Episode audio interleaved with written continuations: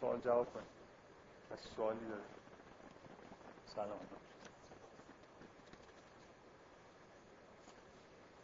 در قبل آخرش بحثایی شد. من کلا از اینکه ادامه پیدا کنم اون بحثا استقبال می‌کنم. آقای گودرزی نیست. کسی دیگه سوالات مشابه داره احکام حالا کاری ندارم لزوما احکام ببین بعضی چیزا هست مثلا فرض کنید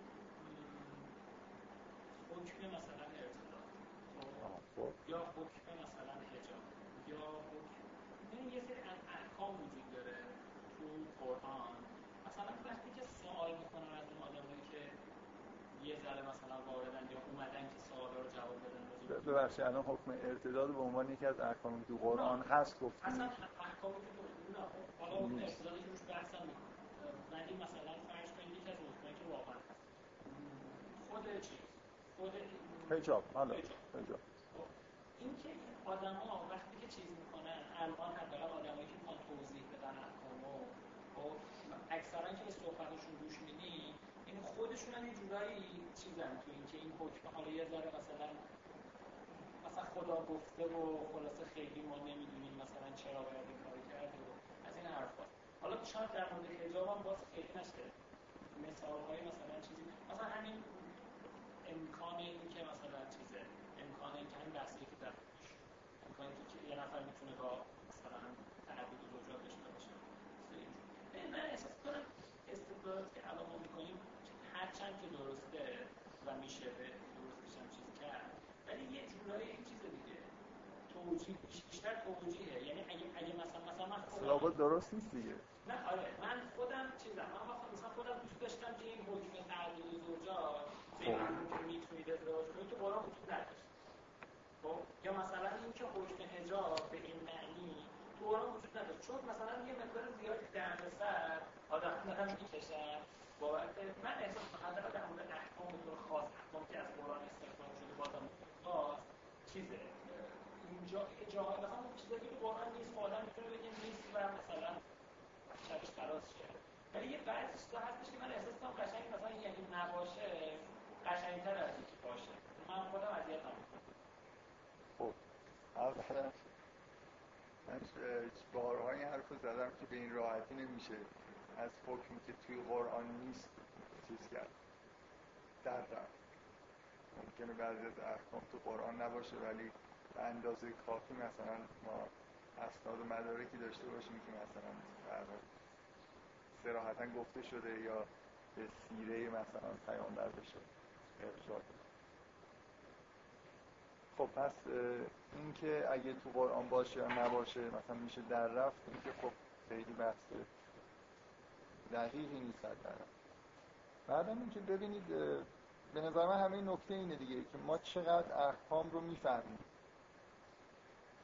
اگه شکل توجیه پیدا می‌کنه به نظر من یا دلیلی که دارن میارن و تو نمی‌فهمی یا اون طرف خوب نفهمیده داره توضیح میده. فکر می‌کنم اگه یه حکم واقعا در آدم بفهمه شکل توجیه نداره. باید جزء باید بدگی بشه برای خب حکم درست. من احساسم اینه که مردم اصولا کم احکام رو می‌فهمن. مردم عموما.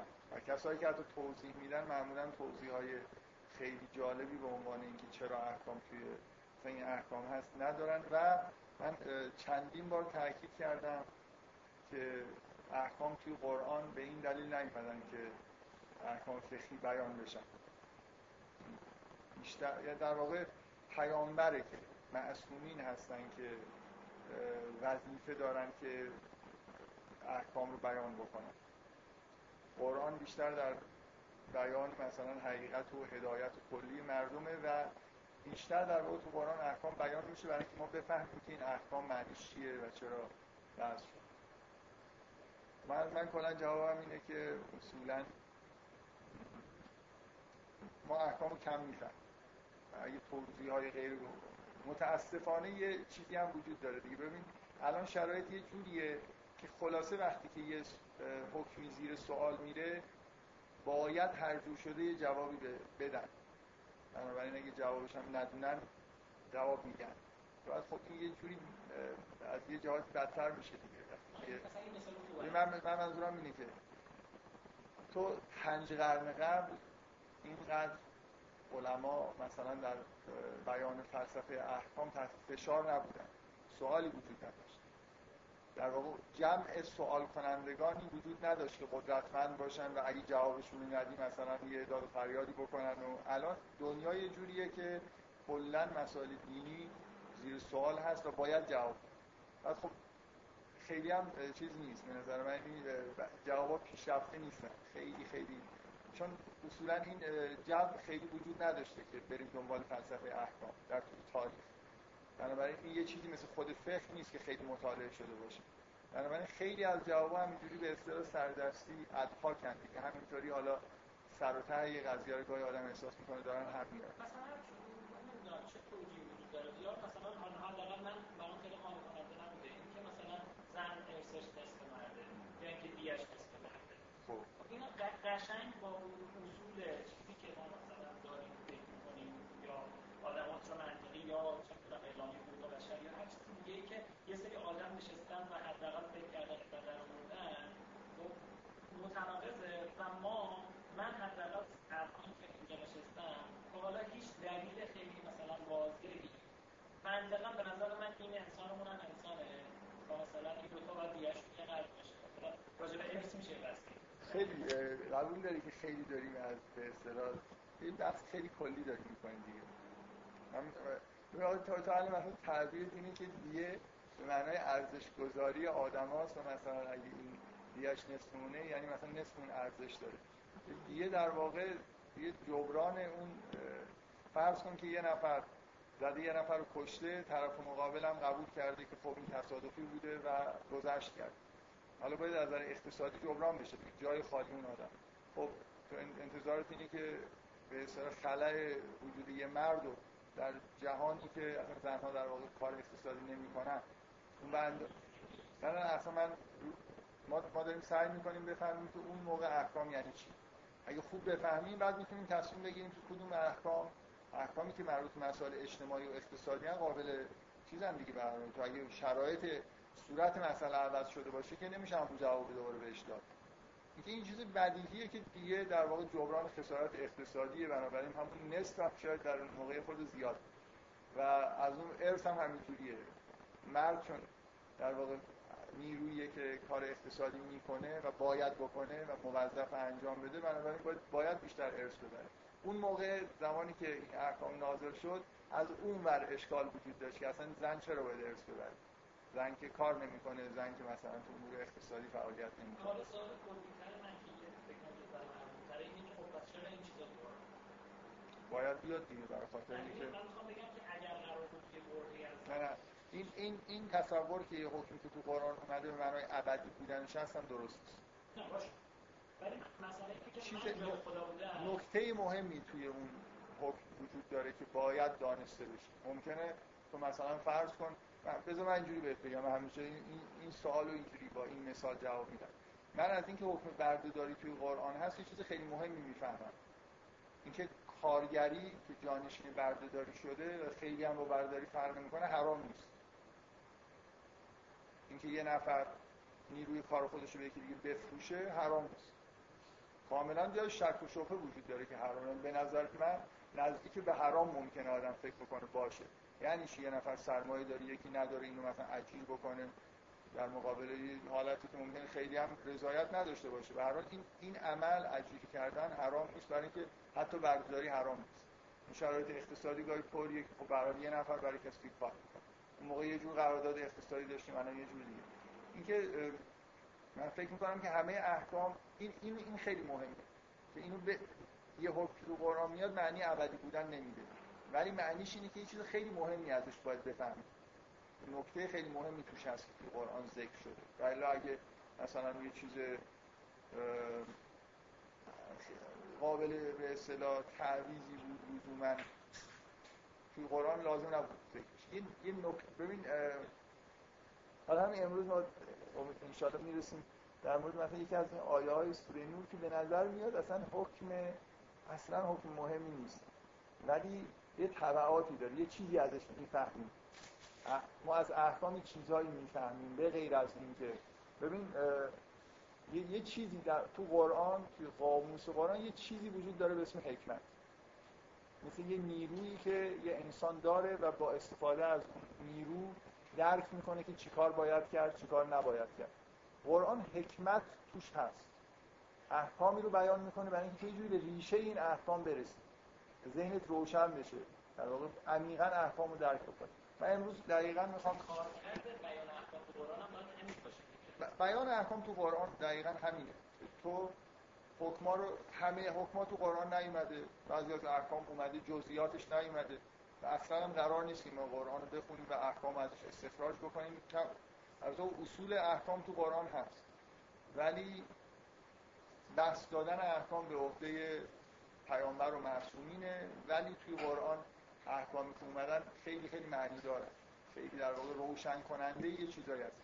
من واقعا امروز این اولین چیزی که اینجا نوشتم اینه که می‌خوام امروز برگردم به متن در مورد احکام صحبت بنابراین این در حالی که خیلی سوالات کلی بود ولی برای با فضای بحثایی که امروز می‌خوام بکنم خیلی طبیعی بود که بحثای همون بخش میانی سوره رو ادامه بدیم این تمثیلا و اینا رو.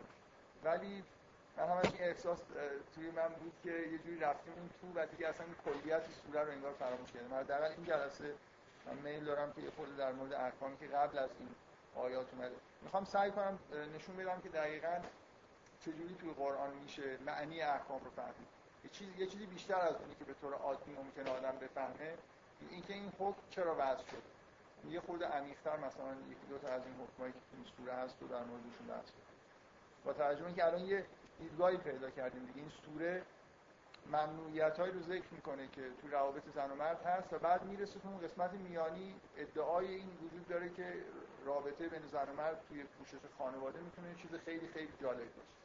بنابراین یه جوری با استفاده از اون دیدگاهی که پیدا کردیم که چجوری می‌تونه جالب باشه چقدر جالب و اینا می‌تونیم برگردیم ببینیم چرا یه چیزایی ممنوع شدن دیگه. بذار من یکی دو تا نکته مقدماتی می‌خوام بگم که خیلی چیز نیست به حالا به بحث یکی این که من هم توی جلساتی که در مورد فلسفه به اون داستان آفرینش تو قرآن بحث می‌کردیم هم توی این جلسات. فکر می‌کنم نه اینکه بخوام بگم که تعمدن این موضوع رو انتخاب کردم که اینو نشون بدم ولی فکر می‌کنم باید این احساس به وجود اومده باشه که اگه با دقت قرآن بخونی قرآن بیشتر از یه مقدار از این چیزای خیلی ظاهریش که رد بشید بیشتر شبیه متون عرفانی ماست شبیه مثلا فرض کنید متون فقهی یا بقیه متون دینی که داره یعنی مثلا فرض کنید وقتی داستان آفرینش عمیق میشید می‌بینید که ادعاهایی مثل همون چیزایی که عرفا میگن. اینکه باید مثلا یه جوری از عالم جسمانی دور شد عالم معنا به وحدت رفت کسرت وحدت اینا توی اون داستان بالاخره هست. اینجا شما مثلا اینکه به هر حال توی متون عرفانی زیاد می‌بینید که حرف از این است که همه چیز مثلا در مدار عشق میگرده و این حرفا. شما با سراحت که همچین آیه تو قرآن نمی‌بینید ولی وقتی دقت می‌کنید می‌بینید که زیر در واقع این آیات که همچین جریانایی هست. این به نظر من خیلی مهمه که یه نفر به این نتیجه برسه. اینکه متون عرفانی رو دست کم نگیره. چیزایی تو قرآن هست که با در ظاهر یعنی هم سرسری بخونید نمی‌بینید ولی اگه عمیق بشید به یه ادعاهایی می‌رسید شبیه ادعاهایی که عرفا کردن. مثلا از من بپرسید نزدیکترین کتاب مثلا به قرآن چیه شاید بگم دیوان حافظ کتاب زبان فارسی. روحیه ای که توی کتاب های عرفانی هست خیلی خیلی نزدیکتر اون چیزاییه که در قرآن داره بیان میشه تا مثلا فرض کنید الان به عنوان نمونه من دارم میگم که سوره نور شاید سوره ای که بیشتر از همه سوره های قرآن باشه از احکام. مثلا شروع میشه با بیان احکام نصف بیشتر سوره بیان مثلا یه سری احکام با یه جهتگیری کاملا خاص ولی واقعا وقتی دقیق میشه می‌بینید که اون احکام خیلی چیز نیستن دیگه اینجوری نیستن که مثلا مثل رساله داره یه چیزایی گفته میشه که چه جوری مثلا چه کارهایی رو انجام بده. بیشتر معنی دارن در جهت اینن که یه فضایی ایجاد بکنن و الان الان به نظر من سوره نور کاملا شبیه شده به این بحثایی که داریم می‌کنیم به بحثایی که در عرفان هست. من امروز این کتاب رو فکر می‌کنم در قبل اسمشو بردم آوردم که بهتون نشون بدم. کتاب یه کتابی به اسم ابهر العاشقین مال شیخ روزبهان بغلی شیرازی.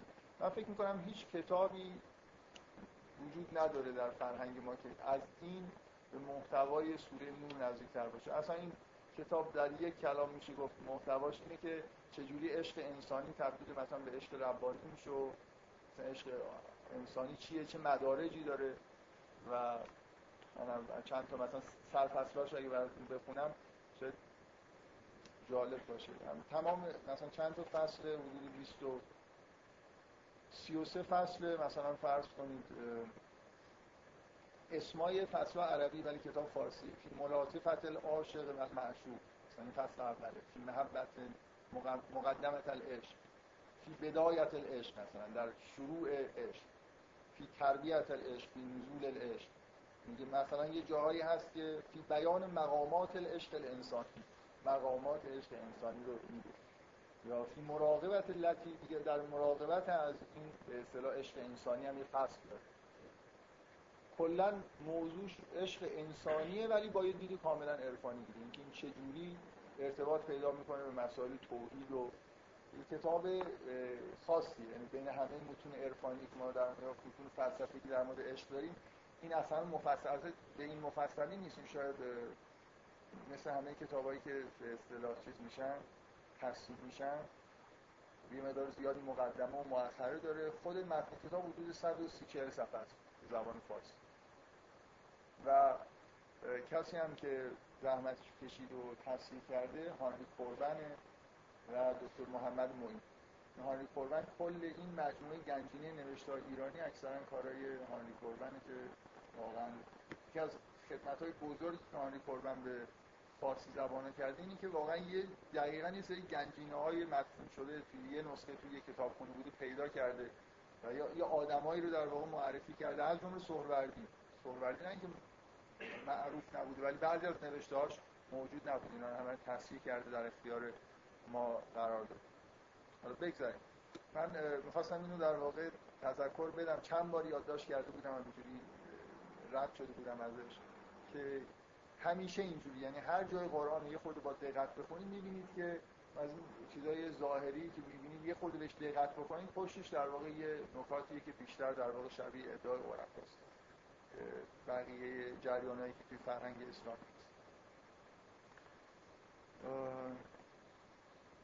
باز دوباره اینجا نوشتم که اینو یادآوری بکنم که از صرف و نفع هنوز استفاده نکردم. و دوباره اینو یادآوری بکنم که این کلمه عشق ما اینجا به کار می‌بریم ولی با اون عشقی که در ادبیات هست تفاوت عمده داره. چیزی که در ادبیات معمولا به عنوان عشق در واقع بهش پرداخته میشه اولا شروع عشق مثلا یه جرقه های عاشقانه هست و التهابای اول در حالی که اینجا حرف از اینه که دو نفر با هم دیگه زندگی کردن و سالها گذشته و انگار با هم دیگه یه مسیری رو طی کردن به یه جایی رسیدن. دیگه اون شور و التهابای مثلا دیوانوار اولیه نیست من نمی‌خوام بگم اونا بده ولی معمولا ادبیات ایران و ادبیات همه جای دنیا بیشتر در واقع تو اون مقدمات عشق که هنوز به سال نرسیدن همیشه در حال هجران و اینا هستن. اینجا حرف از هجران نیست. اینجا در واقع حرف از یه خانواده ای تشکیل شده و همه چیز به خوبی پیش رفته و یه انگار یه مسیری رو با هم دیگه دو نفر طی کردن به یه جایی رسیدن. و به اضافه این چیز خطرناکتر این که همیشه در تمام متون ادبی تقریبا همه متون ادبی ایرانی و غیر ایرانی عشق کاملا از دیدگاه مردانه توصیف میشه. یعنی خیلی مشکل ایجاد می‌کنه. همه توصیف هایی که ما تقریبا تو ادبیات داریم نمونه عشق از دید مرداست در حالی که عشق از دید زنها نه شروع میشه نه ادامه پیدا می‌کنه.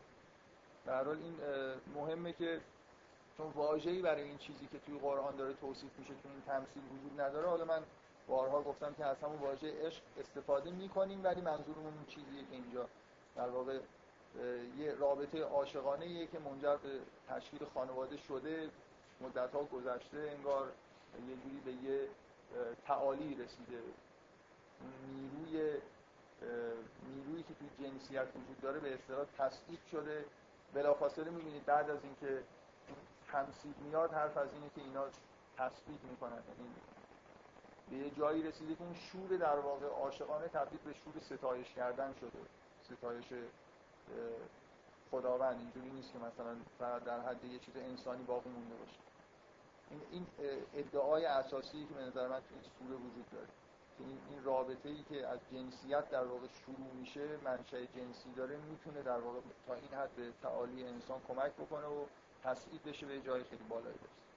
این چیزی که من می‌خوام برگردم به سوره نگاه بکنیم حالا یه تئوریایی پیدا کردیم دیگه که چجوری همچین اتفاقی میفته و معنیش چیه می‌تونیم حالا برگردیم یه خود در با این دانشی که داریم حالا به احکام نگاه کنیم ببینیم چی می‌فهمیم خب بذار من اون چیزی که در واقع بهش رسیدیم از توی همون تمثیلات من کاری که توی جلسه سه چهار جلسه قبل کردیم این بود که یه خود از متن در واقع فاصله گرفتیم تئوریایی که وجود داره رو مرور کردیم و سعی کردیم این کدومش هست که با این متن بیشتر تطبیق داره. دو تا از حرفایی که در مورد به اصطلاح عشق انسانی زده شده با این سوره تطبیق داره و با همون تمثیلایی که اونجا هست. یکی در واقع اون حالتی که توی همون تمثیل هست که چجوری در واقع آتش توی محفظه مهار میشه در یه جای استقرار پیدا می‌کنه و نور میده. اینکه عشق عشق می‌تونه در واقع اون شور عاشقانه می‌تونه تبدیل به معرفت بشه. در, در پرتو اون میشه در واقع معرفت پیدا کرد. و توی اون تمثیل یه در واقع بیانی از طی شدن یه سری مدارج از انگار از جامد به سمت مثلا آتش و بعد از آتش به سمت نور وجود داره که بنا به اون به اصطلاح دیدگاه های باستانی که دیدگاه جالبی هستن یه جوری طی کردن مراتب وجود به معنای واقعی کلمه هست. بنابراین یه تئوری اینه که عشق انسانی می‌تونه انسان رو واقعا به معنای واقعی کلمه از یه مراحلی از مراتبی از وجود بگذرونه و به یه عالم مثلا نورانی برسونه. اینکه از خاک مثلا این شعر معروف مولوی که جسم خاک از عشق بر افلاک شد اینا ریشه های قرآنی داره حالا اگر توی اشعار اشاره نمیشه و حتی اگر مولوی مثلا فرض کنید هیچ ند... توجهی به این نداره که این آیات هم به هم چیز دارن اشاره می‌کنن یا نه عرفا اصولا چیزایی که می‌بینن رو میگن حقایقی رو می‌بینن میگن برای همینه که در واقع به یه جاهایی از قرآن خیلی نزدیک میشن بدون اینکه ارجاع بدن.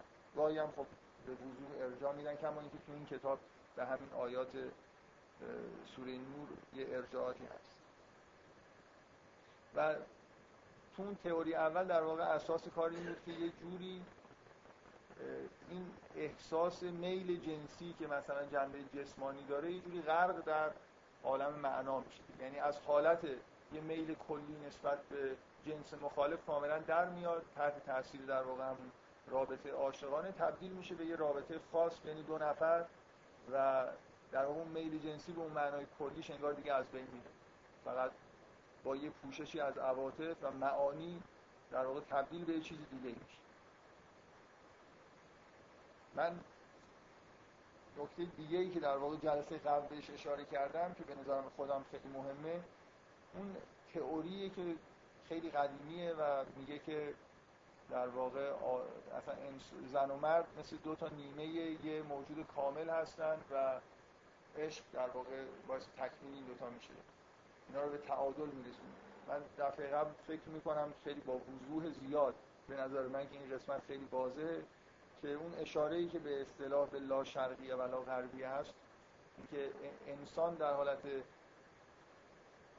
تو این آیات به عنوان کسی که کافره در عالم نورانی نیست یه موجودیه که بین اون حالت به اصطلاح سراب دیدن و توی دریا غرق شدن و در ظلمات بودن نوسان می‌کنه که اون در واقع حالت شرقی که نور زیاده بیشتر شبیه در واقع حالتهای مرتاست اون قسمتی که امواج عواطف وجود دارن و در ظلمت غرق میشن شبیه حالتهای زناست ولی اصلا معنیش نیست که اون زنان است مردانه همه انسان ها بین این دوتا حالت در حال نوسان هستن یا دارن فکر می‌کنن یا غرق در عواطفن.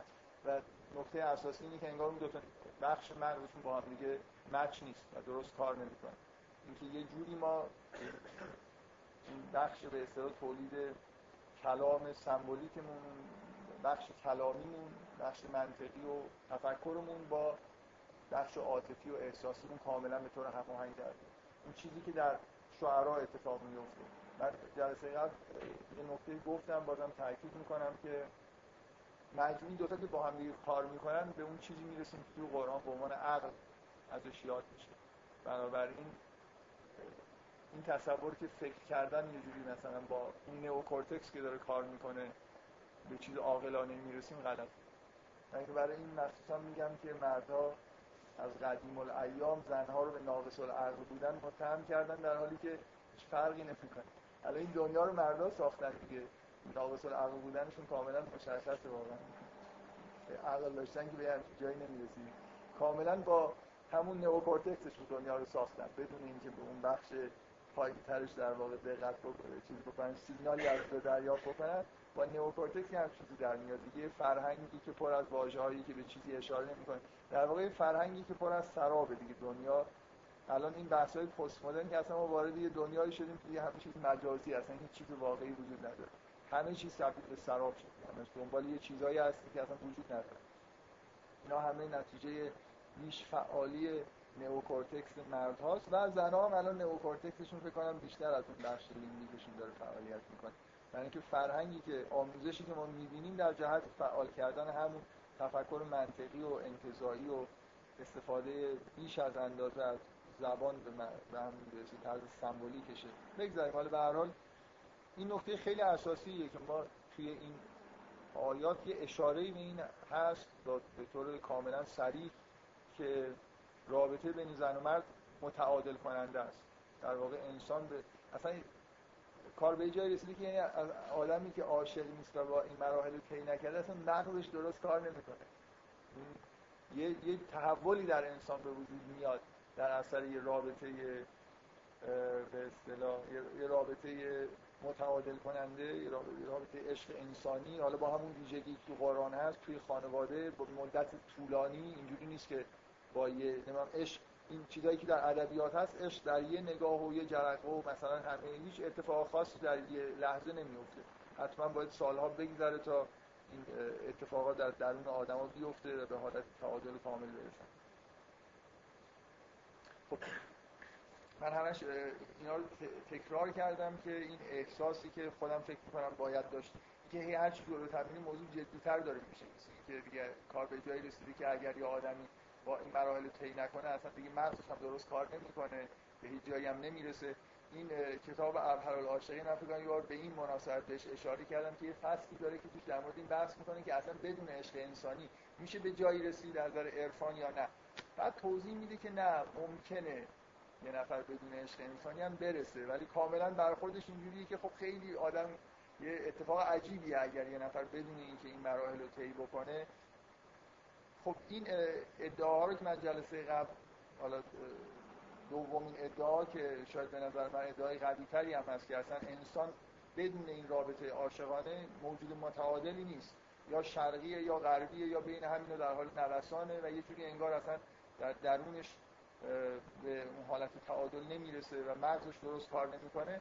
یه اعتراضایی از طرف یکی دو نفر شد که یه نفر این محسن گفت که واقعا برخورد اینقدر موضوع جدیه مثلا تو قرآن مثلا اینقدر مسئله جدی باید گرفته بشه. در حالی که ادعاش بود که مثلا یه جوری خیلی به نظر میاد نسبت به مسائل جنسی تو قرآن ریلکس برخورد می‌کنه از جمله تعدد زوجات. مثلا اگه این حرفا درسته تعدد زوجات نباید قانونش باشه.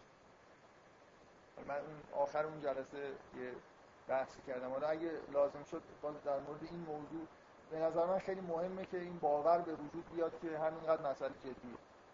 و اگر مسئله اینقدر دیگه نفر بگه جدی نیست باید یه جوری یه توجیهی برای همین سوره داشته باشیم. این سوره خیلی سوره جدیه. از اولش کوچکترین تخلف از مسائل مسائل جنسی مجازات های سنگین میشه در حالی که اون وسط سوره یه دفعه پر از نور و یعنی یه حالت استفاده کردن درست از جنسیت وجود داره و حالتهای غلط هم به شدت دارن تنبیه میشن و این نشان دهنده اهمیتی که قرآن داره به مسئله یعنی یه سوره کمتر شما سوره می‌بینید اینجور از اول تا آخرش در بیان یه چیز باشه. البته واقعا حرف درستی نیست. به معنای عملی می‌خوام بگم از نظر احکام.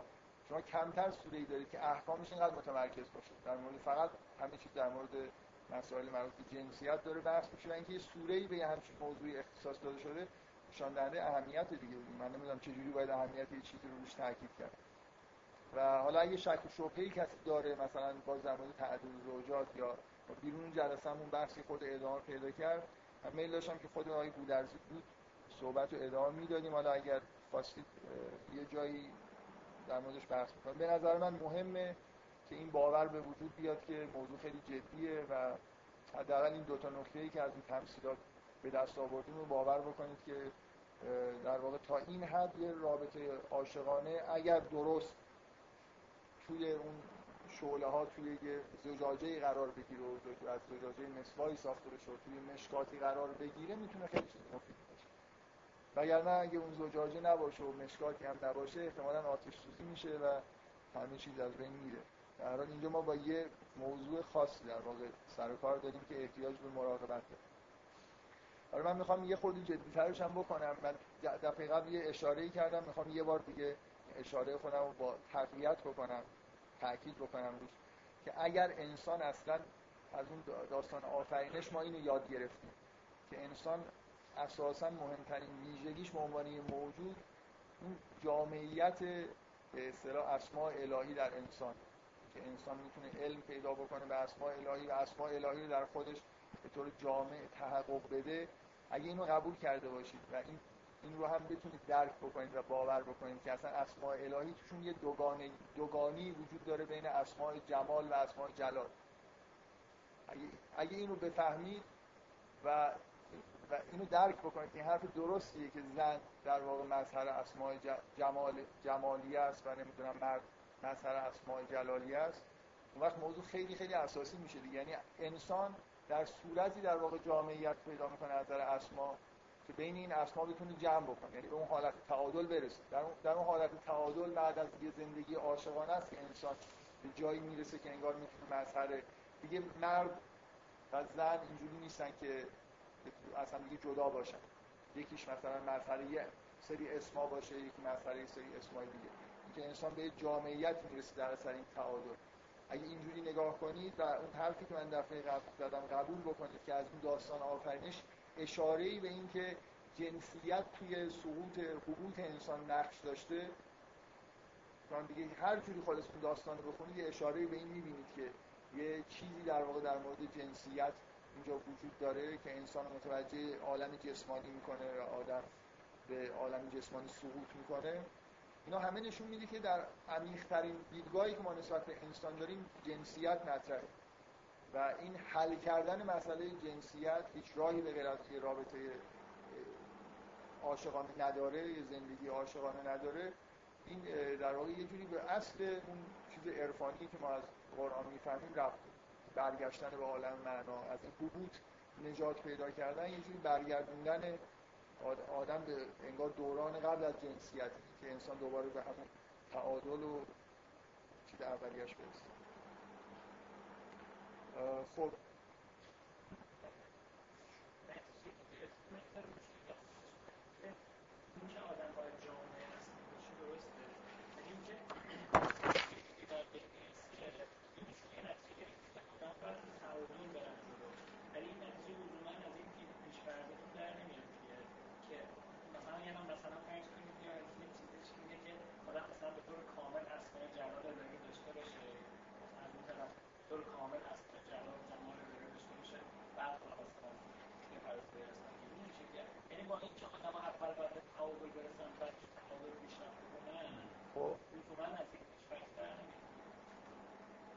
انسان باید از این چیزا در میاد که انسان باید به اون حالت مت...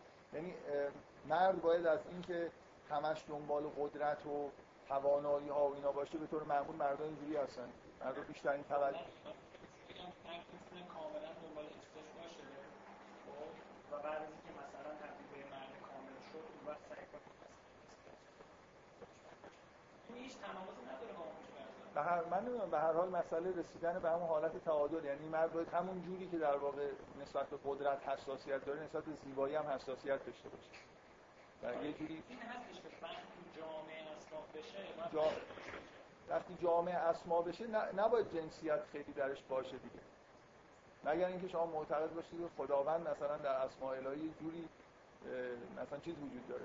غلبه ای با یه نوع از من توضیح چیزی ندادم. توضیح ندادم. فرض کردم که شما بعضی از این حرفا رو که قبلا شنیدید قبول کردید و حدودا یه تصوری دارید که اسماء الهی به چه معنایی مثلا به دو تا طیف اسماء جلال و جمال تقسیم میشن و چرا زن به اون نزدیکتر یه تئوری خیلی خیلی قدیمیه دیگه که زن و مرد یه جوری به اسماء الهی مربوط عرفان اسلامی اصولا ویژگیش همینه.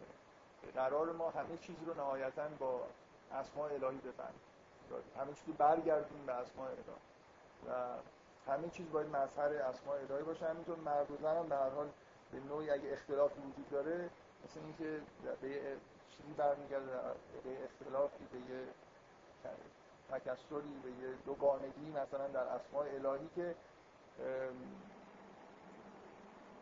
در, در, در واقع می‌تونه اعتباری باشه. من نمی‌خوام وارد این بحث بشم که اصلا دقیقا این معنیش چیه.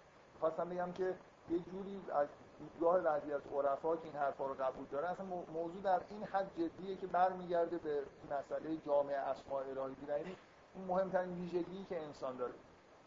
که اصلا انسان خلق شده برای خاطر اینکه این ویژگی رو داره و این ویژگی به دست نمیاد مگر اینکه شما واقعا این انگار مشکل جنسیت رو حل کنید. و اینکه تو اون داستان حبوط به جنسیت رفت داشت. که موضوع تا هر از جدیتر فکر کنم نمیشه. موضوع رو و بنابراین موضوع این سوره جدیه برای خیلی خیلی جدیه برای اینکه هدف این سوره به نظر میاد بیش از هر چیزی بیان احکامیه و توصیفی از اینکه اون حالت مثبت جنسیت چیه و چجوری میشه در واقع زندگی کرد که این تحقق پیدا بکنه. نیرویی که در واقع در جنسیت هست.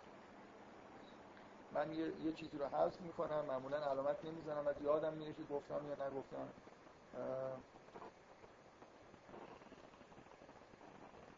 من بذار یه آیه دیگه ای از قرآن که فکر آیه تکان دهنده هست بگم برای کسایی که خودش اولا من بارها اشاره کردم که این داستان موسی این بخشی که مربوط به رابطه با دختر شعیبه آشنایی با دختر شعیب علاقه ای که ایجاد میشه و از این طریق موسی به خدمت شعیب می‌رسه و پیامبر میشه به طور خیلی واضحی در واقع ستایشی از عشق انسانی که در موسی در پرتو این علاقه ای که پیدا می‌کنه در واقع به خدمت شعیب می‌رسه و به پیامبری می‌رسه.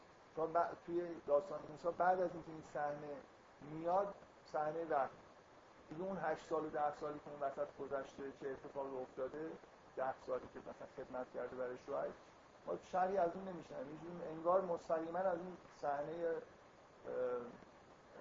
رابطه بین موسی و دختر شعیب و قراری که با شعیب می‌ذاره منتقل میشیم به جایی که موسی داره برد یه چیزی که من قبلا هم گفتم روش تاکید کردم و یه آیه تکان دهنده ای که هیچ جور دیگه ای به نظر من نمیشه فهمید به غیر اینکه این موضوع اینجوری درک بکنیم. این آیه ای که میگه که انما اعزكم به واحده قل انما اعزكم به واحده. بگو که من شما رو به یک چیز موعظه می‌کنم. ان تقوم لله قیام برخیزید برای خدا. مسنا و فراد دو نفری و یه نفری. دو نفری مطمئنه منظور با دوستت که نیست که مثلا تو مثلا با یکی از رفقات یا با استادت. استادت که قبلا برخواسته و مثلا رفته. هیچ. آدم فکر نمی کنم که ذره سر سوزنی مثل درک متن داشته باشه. چیزی به غیر از این بفهمه که منظور اینه که به طور طبیعی برخواستن و طی کردن راه خدا دو نفریه. مگر حالا حالا نشدن مثلا یه نفری هم امکانش هست ولی واقعا ترجیحش انگار با دو نفری طی کردن. و سوره نور اختصاصی به همین داره به این پدیده دو نفری به جایی رسیدن. خب من این قسمت هم که کسی اگه سوالی داشت در مورد اینام تعدیل گذاشت من فرض کردم که اگه کسی تو کلاس باشه بخواد ادامه بدیم ادامه بدیم ولی خیلی طول کشیده. حالا اگه یه, یه سوالی نفر بکنه اشکال نداره. ولی من بیشتر میل دارم که بحثایی که این جلسه چیزی یادداشت کردم. موضوع سوال شما اینه که یه جوری مثلا شبهه‌ای وجود داره که این موضوع مهم باشه. خب.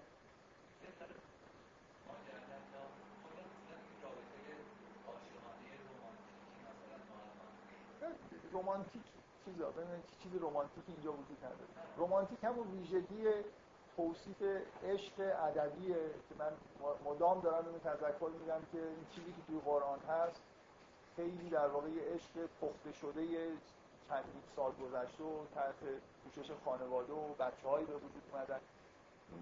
این رابطه ای که اینجا بین زن و مرد هست با اون حالت های رومانتیک و نمی‌دونم هجران و اینا. من نمی‌خوام بگم ممکنه مقدمات اونجوری داشته باشه ولی در مورد موسی که می‌بینید کل ماجرا چند ساعت انگار بیشتر طول نمی‌کشه تا همه چیز درست بشه. ولی در حال این واژه رمانتیک نه خود حساسیت داره. فکر می‌کنم یه چیزی هست که شورش خود در ادبیات در اومده. خب.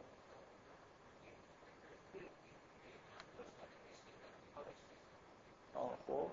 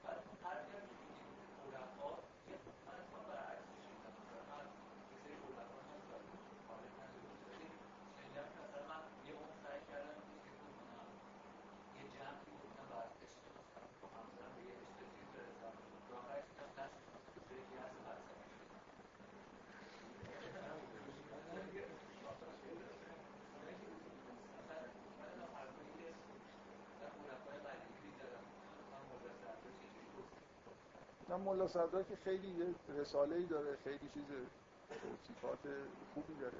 ملا صدرا که مشکل نداره. نه که این فیلسوفای ما همه خیلی با هم تئوری ما اصلا تئوری پردازی کردن که چجوری عشق می‌تونه منجر به معرفت بشه. ولی مثلا عرفان هندی اکثر مثلا چیزا در واقع عشق رو یه جوری با شهوت معمولا یکی می‌گیرن و مانع راه می‌گیرن. من در این مورد بحث کردم دیگه که واقعا به چه معنایی مانع هست و به چه معنایی می‌تونه در واقع مانع نباشه. من اون آیه که چیز یعنی چی؟ شما می‌خواید بگید که اگر اگر حالا فرض بکنید که قلب چیز به اصطلاح عشق عشق به مثلا همسر با عشق به خدا یه در کنار هم با هم مثلا چیز دارن تعارض دارن مثلا نه مثلا در واقع در واقع هر کدوم از دو تا همسر از معشوق توی معشوق خودشون به اون سمت که انگار نگاه می‌کنن به سمت خدا دارن نگاه می‌کنن. کاملا اینجوریه. عشق واقعی اینجوریه. شما در واقع یه چیز الهی رو انگار در طرف مقابل کشف می‌کنید اصلا از طریق اون آدم به به یه چیز الهی می‌رسید مثل اینکه به خود عمیق‌تر از رابطه های به اصطلاح خیلی حالا زود گذر معمولی اینکه واقعا یه نفر در طرف مقابل خودش یه چیز الهی می‌بینه دیگه. یه انگار با یه چیز مطلق و نامتناهی می‌بینه. طور اقراق آمیزی نسبت بهش احساسی پیدا می‌کنه که اصلا در نظر عادی اصلا معقول معقول به نظر نمیاد. اینکه عشق با عقل جمع نمیشه برای خاطر اینکه مثلا شما یه حالت های خیلی اقراق‌آمیزی که آدم ها در مقابل معشوق خودشون می‌گیرن و توصیف می‌کنن دیگران نگاه می‌کنن احساس می‌کنن که نه همچین خبری نیست دیگه. این بنابراین هیچ انگار عقل خودش از دست داده که این حرفا رو در مورد یه آدم دیگه داره میزن که یه, یه جوری احساس که در واقع واقعیت اینه که ما هممون یه جوری وصله به خدا هستیم و مظهر خداوند هست عشق باعث میشه شما اینو واقعا در یه نفر ببینید. چیز غیر از خدا اینجا به اصطلاح معشوق واقع نمیشه. بنابراین خیلی اون آیه رو استفاده کردن اینکه قلب چیز باشه به اصطلاح به طور طوری که در ادبیات مرسومه محل عشق باشه و بعد این معنی رو بخواید ازش استنباط بکنید که میشه این معنی رو ازش استنباط کرد اینو بپذیرید که قلب رو مثلا فرض کنید منبع عشق بگیریم محل عشق بگیریم که انسان نمی‌تونه در آن واحد عاشق دو نفر باشه. ولی اینکه یه انسان رو نمی‌دونم خدا اینا رو در عرض هم قرار بدیم میگه خیلی حرف عجیب غریب. من اینکه عرفای دیگه چی گفتن هندیا چی گفتن و اینا من کاری ندارم. ولی اتفاقا همین یک شنبه هفته گذشته یه فیلمی توی این سینما ماورا داد که یه فیلم کره بود.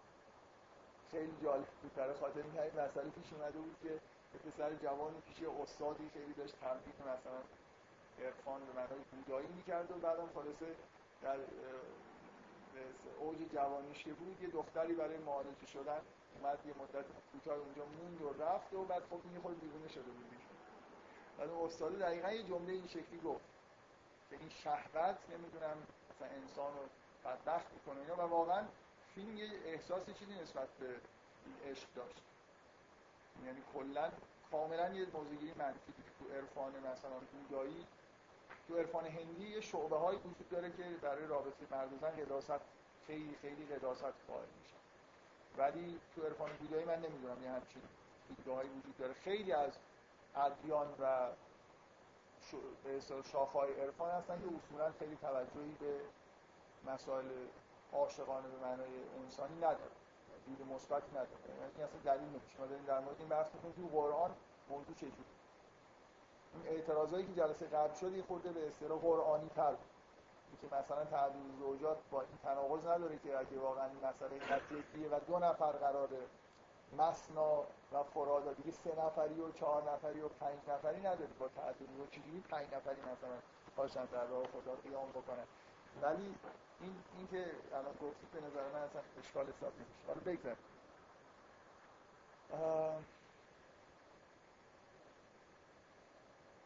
چیزایی رو اگه نگم فکر می‌کنم بعدا ممکنه.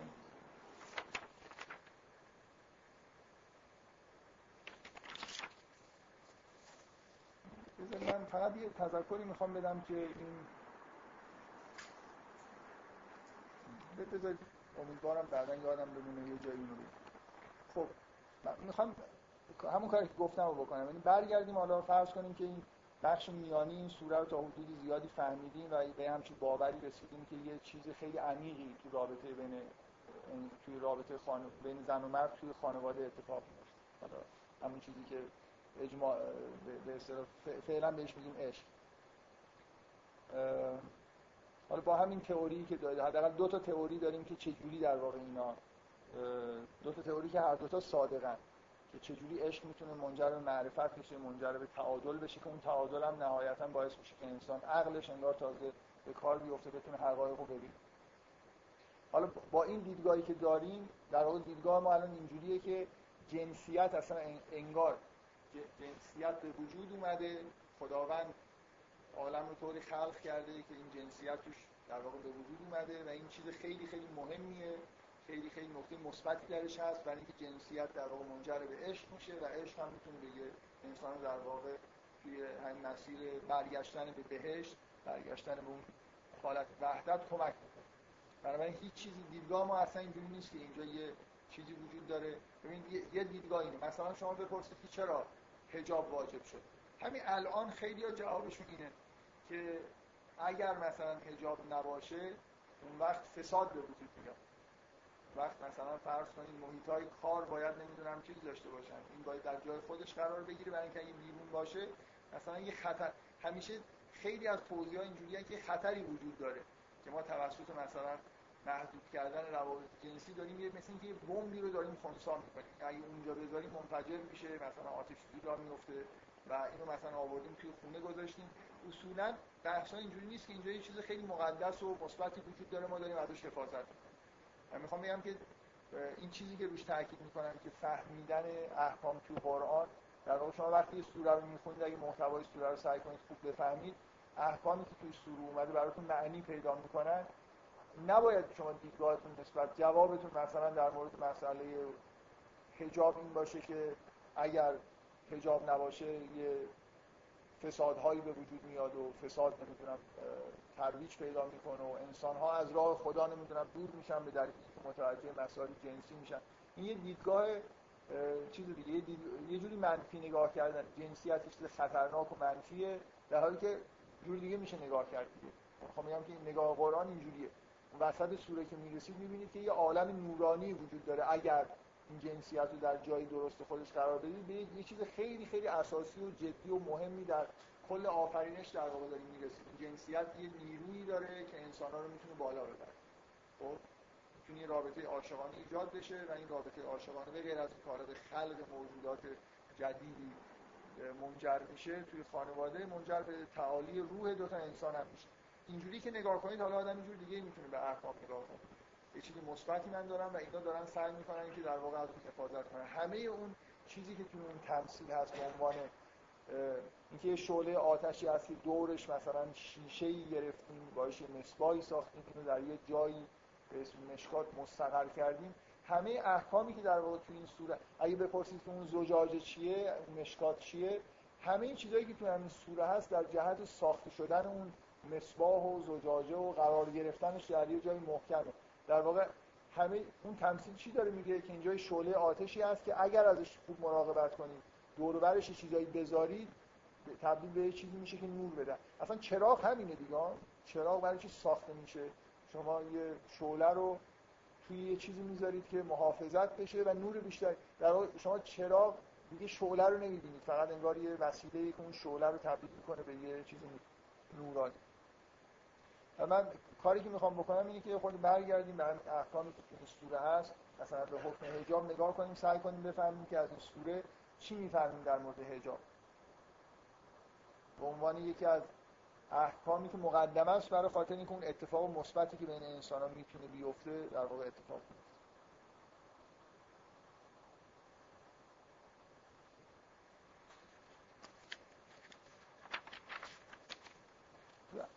یکی دو تا نکته فقط می‌خوام بگم قبل از وارد این بحث اصلی بشم. یکی این که درباره خود از نظر فقهی نگاه کنید به آیه حجاب چی از آیه حجاب می‌فهمیم؟ من چون چندین بار از من سوال کردن که این چیزی که تو این آیه میگه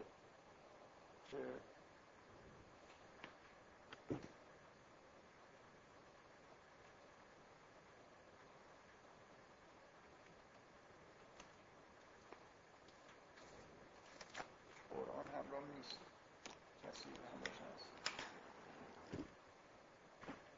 که وقل للمؤمنات یغضضن من ابصارهن و یحفظن فروجهن ولا یبدین زینتهن الا ما ظهر منها ولیضربن بخمرهن علی جیوبهن. این که آواران ترجمه کرده به زینت و آرد باید سینو بر دوش خود را به مغنعه بپوشانند مثلا این این آیه یعنی چی؟ ولی از رب به خمرهن علی جیوبهن. خب یه آیه که ممکنه شما بگید که آره مثلا کلمه مغنعه رو جای مثلا به خمر نه علاجی به اینا بگید مقنعه رو روی دوش خودشون بذارن روی سینه های خودشون بذارن. اینکه مثلا فرض کنید از این آیه میشه در, در آورد که موها نباید پیدا باشه و حد حجاب نه. از نظر من حدود حجاب از این آیه نمیشه نتیجه گرفت و قرار هم نیست نتیجه بگیریم. من کاملا خیلی ریلکس به نظر من آیه چیزی در مورد حدود حجاب به اون معنایی که توی فقه هست نمیگه و من شخصا نظرم اینه که حدود هجاب همونیه که توی فقه بیان شده. در مورد هجاب زنها در قرآن ما آیه‌ای که حدود به اصطلاحی که چه مقدار از مثلا چهره می‌تونه پیدا باشه نداریم ولی در فقه بیان شده. به نظر من جزو احکام فقهیه که به اندازه کافی پشتوانه داره. من نظر نظر شخصی اینه که قرار نیست که جزئیات این احکام توی قرآن باشه. همین که اجمالا نیستی گفته میشه چون شما قراره که احکام اینجا بفهمید نه اینکه وارد جزئیاتش بشه. من شخصا نظرم اینه که از آیات حدود به دست نمیاد به وضوح ولی اون حدود وجود دارن و فرض می‌کنم که می‌خوایم با این فرض در واقع پیش بریم که حجاب به همین معنای متعارفی که می‌فهمیم بفهمیم. یعنی همون چیزی که در فقه بیان میشه. منتها چیزی که من الان می‌خوام دنبالش هستم اینه که این حکم رو بفهمیم که چرا مثلا حجاب حالا با یه حدودی یه خورده کمتر زیادترش خیلی مهم نیست. در هر حال یه چیزی که چیزایی که تو این آیه بیان میشه اینه که یه چیزی باید روی سر مثلا باشه که تا حدود مثلا سینه و پودوش و اینا رو بپوشونه. حالا این می‌خواد مغنعه باشه و دوستری باشه یا هر چیزی. و اینکه چیزای دیگه گفته میشه در مقابل چه کسایی لازم نیست که این رعایت بشه. و یه نقطه و مثلا این آیه که میگه لا یبدین از زینتهن الا ما ظهر منها. لا یبدین از زینتهن الا ما ظهر منها. و یه آیاتی که جایی و مثلا این آیه که ولا یضربن به ارجلهن لیعلم ما یخفین من زینتهن. این این آیه ها رو سعی کنیم اول بفهمیم اصلا معنیش چیه. و بعد درک بکنیم که کلا علت این که این احکام در واقع توی قرآن هست علت با, با توجه به اون چیزی که از خود این سوره داریم. توی متن این سوره چی می‌فهمید در مورد حکم نجات فکر می‌کنم این این آیه مبهمیه دیگه. توی کل این کل این آیه این قطعه قطعه مبهمیه که ولا نه به ارجلهن لیعلم ما یخفین من کل ببینید چیزی که در مورد حجاب تو این آیه هست یه چیزی باید روی مثلا مغنعی باید داشته باشن. اینکه حدودش دقیقا از کجا تا کجا باشه خیلی معلوم نیست. ولی تا حدودی مشخصه که یه چیزی شبیه مغنعی اینجا حکم شده که زنها رعایت بکنن. به اضافه اینکه یه لا یبنین از زینت همون نه الا مظهر منها. من فکر کنم نمی‌دونم الان این آیه مثلا که این قرآن چطوری اینو ترجمه کرده که میگه از زینت و آرایش خود. هیچ من من تصور اینو نمی‌تونم بکنم که این زینت رو به معنای زیور آلات بگیریم. اینجا تمام آیه در مورد اون کاریه که یه زن باید با جسم خودش بکنه. که زیورالات و اصلا زن مثلا زیورالات داشته باشن نداشته باشن. اینکه اینو آشکار شدن زینت رو به معنای این بگیریم که مثلا چه می‌دونم گوشواره داشته باشن نمی‌دونم گردن بند داشته باشن اینو نشون بدن. این خیلی به نظر من عجیب اگه یه نفر اینجوری بفهمه آید زینت اصولا معنی لغویش یه چیزیه که جنبه جنبه جنبه چی داره؟ مثلا جنبه نمایشی داره. یه چیزی که زائده و فقط مثلا از نظر زیبایی مطرح من, من, یه چیزی رو بهش میگم زینت مثل که یه چیزی به خودم مثلا فرض کنید. اگه آویزون می‌کنم جنبه آرایش داره دیگه. خب. آره زیبر آلات زینت هستن برای خاطر اینکه جنبه آرایشی دارن در واقع ضرورت انگار ندارن به غیر از اینکه زیبا هستن. کل این آیه در مورد من که به وضوح اینو اینجوری می‌فهمم. کل آیه در مورد اون رفتاریه که زن باید نسبت به جسم خودش داشته باشه. و در جسم زن هم زینت هایی وجود داره در خود جسم. یعنی چیزها انگار یه بخش هایی از جسم زن هست که یه جوری بیشتر از هر چیزی برای برای زیبایی هست. نه برای مثلا اینکه کارکرد خاصی داشته باشن و این چیزیه که اون این اون چیزیه که زن باید رعایت بکنه و اینو ظاهر نکنه زیبایی های جسم خودش رو. اون بخش مثلا از جسم خودش رو که احساس احساسش نسبت به اینا حالت زینتی داره اینا رو نباید ظاهر بکنه ولا یضربن به ارجلهن لیعلم ما یخفین من زینتهن مثلا بعضی یه داستان میگن که در قدیم اینجوری بود که هم خلخال به پاشون میبستن بعد مثلا پاشون می‌زدن به زمین که خلخال پیدا بشه. واقعا من نمی‌دونم. این خیلی به نظر من خیلی عجیبه. اینکه مثل اینکه داره به زنها میگه که شما یه زن می‌تونه لباس بپوشه ولی در این حالی که کاملا لباس یعنی حجاب رو رعایت کرده می‌تونه طوری در واقع یه بخشایی از بدن خودش باز به نمایش بذاره از زیر لباس.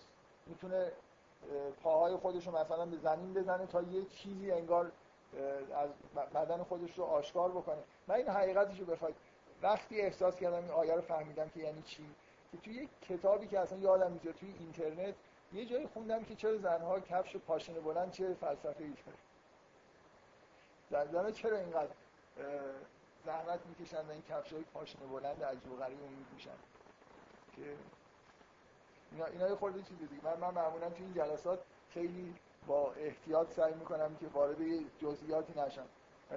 حالا من این از یه جایی نقل می‌کنم که کفش پاشنه بلند انگار یه خاصیتی داره که وقتی که اونجا اینجوری نوشته من باور کنید خیلی هم من اینجوری نیست که بفهمم دقیقا یعنی چی. همون چیزی که خوندم براتون نوشته که کفش پاشنه بلند باعث میشه که یه جور تموجی در بدن زن ایجاد بشه که جذابه. خب؟ خب من یه چیزی که می‌دونم اینه که زنها نسبت به جسم خودشون یه احساساتی دارن که مردان ندارن و نمی‌فهمن. و یه ویژه کاریایی مثلا تو رفتار زنها هست که ممکنه ما اصلا درکش نکنیم. و این آیه هم خطاب به زنهاست به اونا داره چیکار این آیه رو اونا بهتر می‌فهمن که این منظور از این چیزا چیه. به هر حال زینت رو من مطلقا نهی می‌کنم شما از این زینت رو معنای جواهر آلات و زیور آلات بگیرید.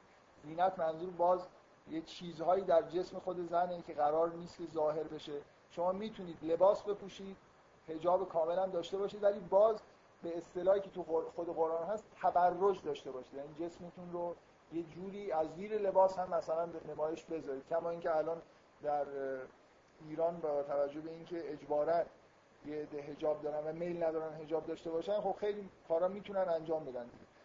اون چیزی که تو این آیه داره گفته میشه اینه که علاوه بر اینکه مثلا یه حدود لباسی رو رعایت می‌کنید اون حس اظهار کردن جسمانی رو نداشته باشید چیزی که الان همه دنیا در غرب ترویج می‌کنن که زنها باید بدن خودشون رو ابراز بکنن. در واقع یه جوری نه کردن از اینکه بدن ابراز نشه. حالا من می‌ذارم به عهده هر کسی خودش بفهمه که یعنی چی. و اون آیه که میگه لا یضربن به ارجلهن فکر می‌کنم اشاره به یه نوع در واقع رفتاری داره که می‌تونه باعث نمایش دادن جسم حتی در چیز باشه در حالی که حجاب به معنای ظاهرش رعایت شد من فقط می‌خواستم بگم که این چون خیلی فکر می‌کنم که این ترجمه ها یه جوری عجیب و غریب و اکثرا من نگاه کردم اینجوری ترجمه می‌کنن که زینت رو به معنای زیبرالاتی که مثلا یه زن به خودش بسته یا به پای خودش یا به جسم خودش آویزون کرده من اصلا هیچ هم چیزی از این آیه نمی‌فهمم. احساس می‌کنم که کل آیه در مورد نحوه رفتاری که زن نسبت به جسم خودش داره. که چقدر در واقع حالت ابراز کردن زیبایی های جسمانی خودش داشته باشه یا نداشته باشه. اون زینت هم اشاره به همین می‌کنه. بله؟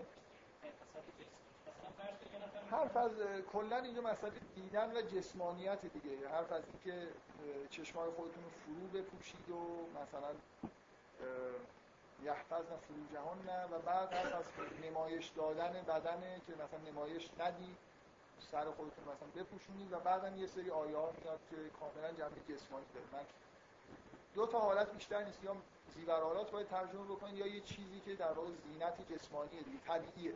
زینت های ت... اینجا زینت های مصنوعی مربوط منظور هستن یا زینت های طبیعی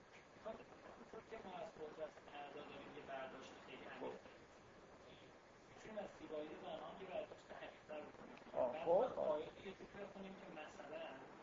آره آره. یعنی در واقع زیبایی در زنها یه چیز بسیار عمیق‌تر از زیبایی جسمانیه و اینجا مثلا می‌خوای بگی که منظور یه جوری نه کردن از پرده برداشتن از زیبایی های درونی هم هست. این خیلی تعبیر عجیبیه. قبول کن که دیگه بین بین این سه تا حالا چیز شد. یکی اینکه این زینت رو به معنای یه چیزی که آویزون شده مثلا یه چیز مصنوعی یا جسمانی بگیریم یا مثلا من فکر می‌کنم قرار نیست که زنها زیبایی مثلا روحانی خودشون رو خیلی مخفی بکنن. من خیلی به نظر من این خیلی تعبیر عجیبی اگه این نفر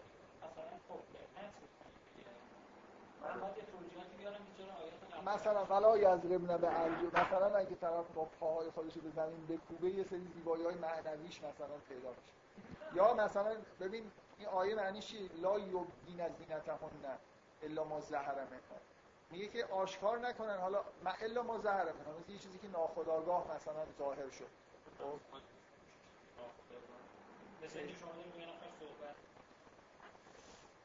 اون ارجل می‌تونی اونو واقعا تعبیر بکنید که پاتون رو زمین نکوبید فکر خیلی عجیبه دیگه. اینجا اصلا کلا احکام اینجوری هن. احکام در مورد چیزایی هستن که بیشتر مربوط به رفتار ما با مثلا فرض کنید نمی‌تونید بگید تو مثلا غمز بسر رو بگی که اون جنبه های معنوی مثلا دیدن رو هم.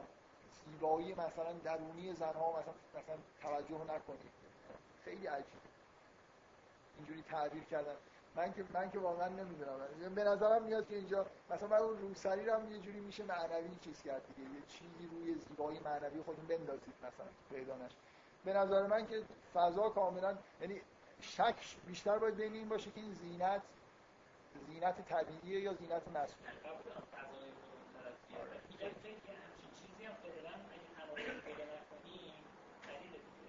حالا به هر حال من من بین این سه تا حالا تو دیدگاه سومی هم مطرح کردی که معنوی داره فکر می‌کنم که اون وسطیه وسطیه به این آیات بیشتر در واقع به عنوان متن دقیقا دارم. متنی که داریم می‌خونیم این نزدیکتر به معنی آیات.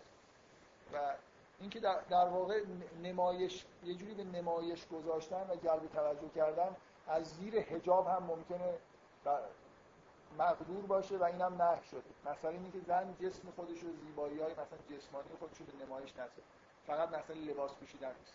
مثلا نوع مثلا حرکت کردن هست.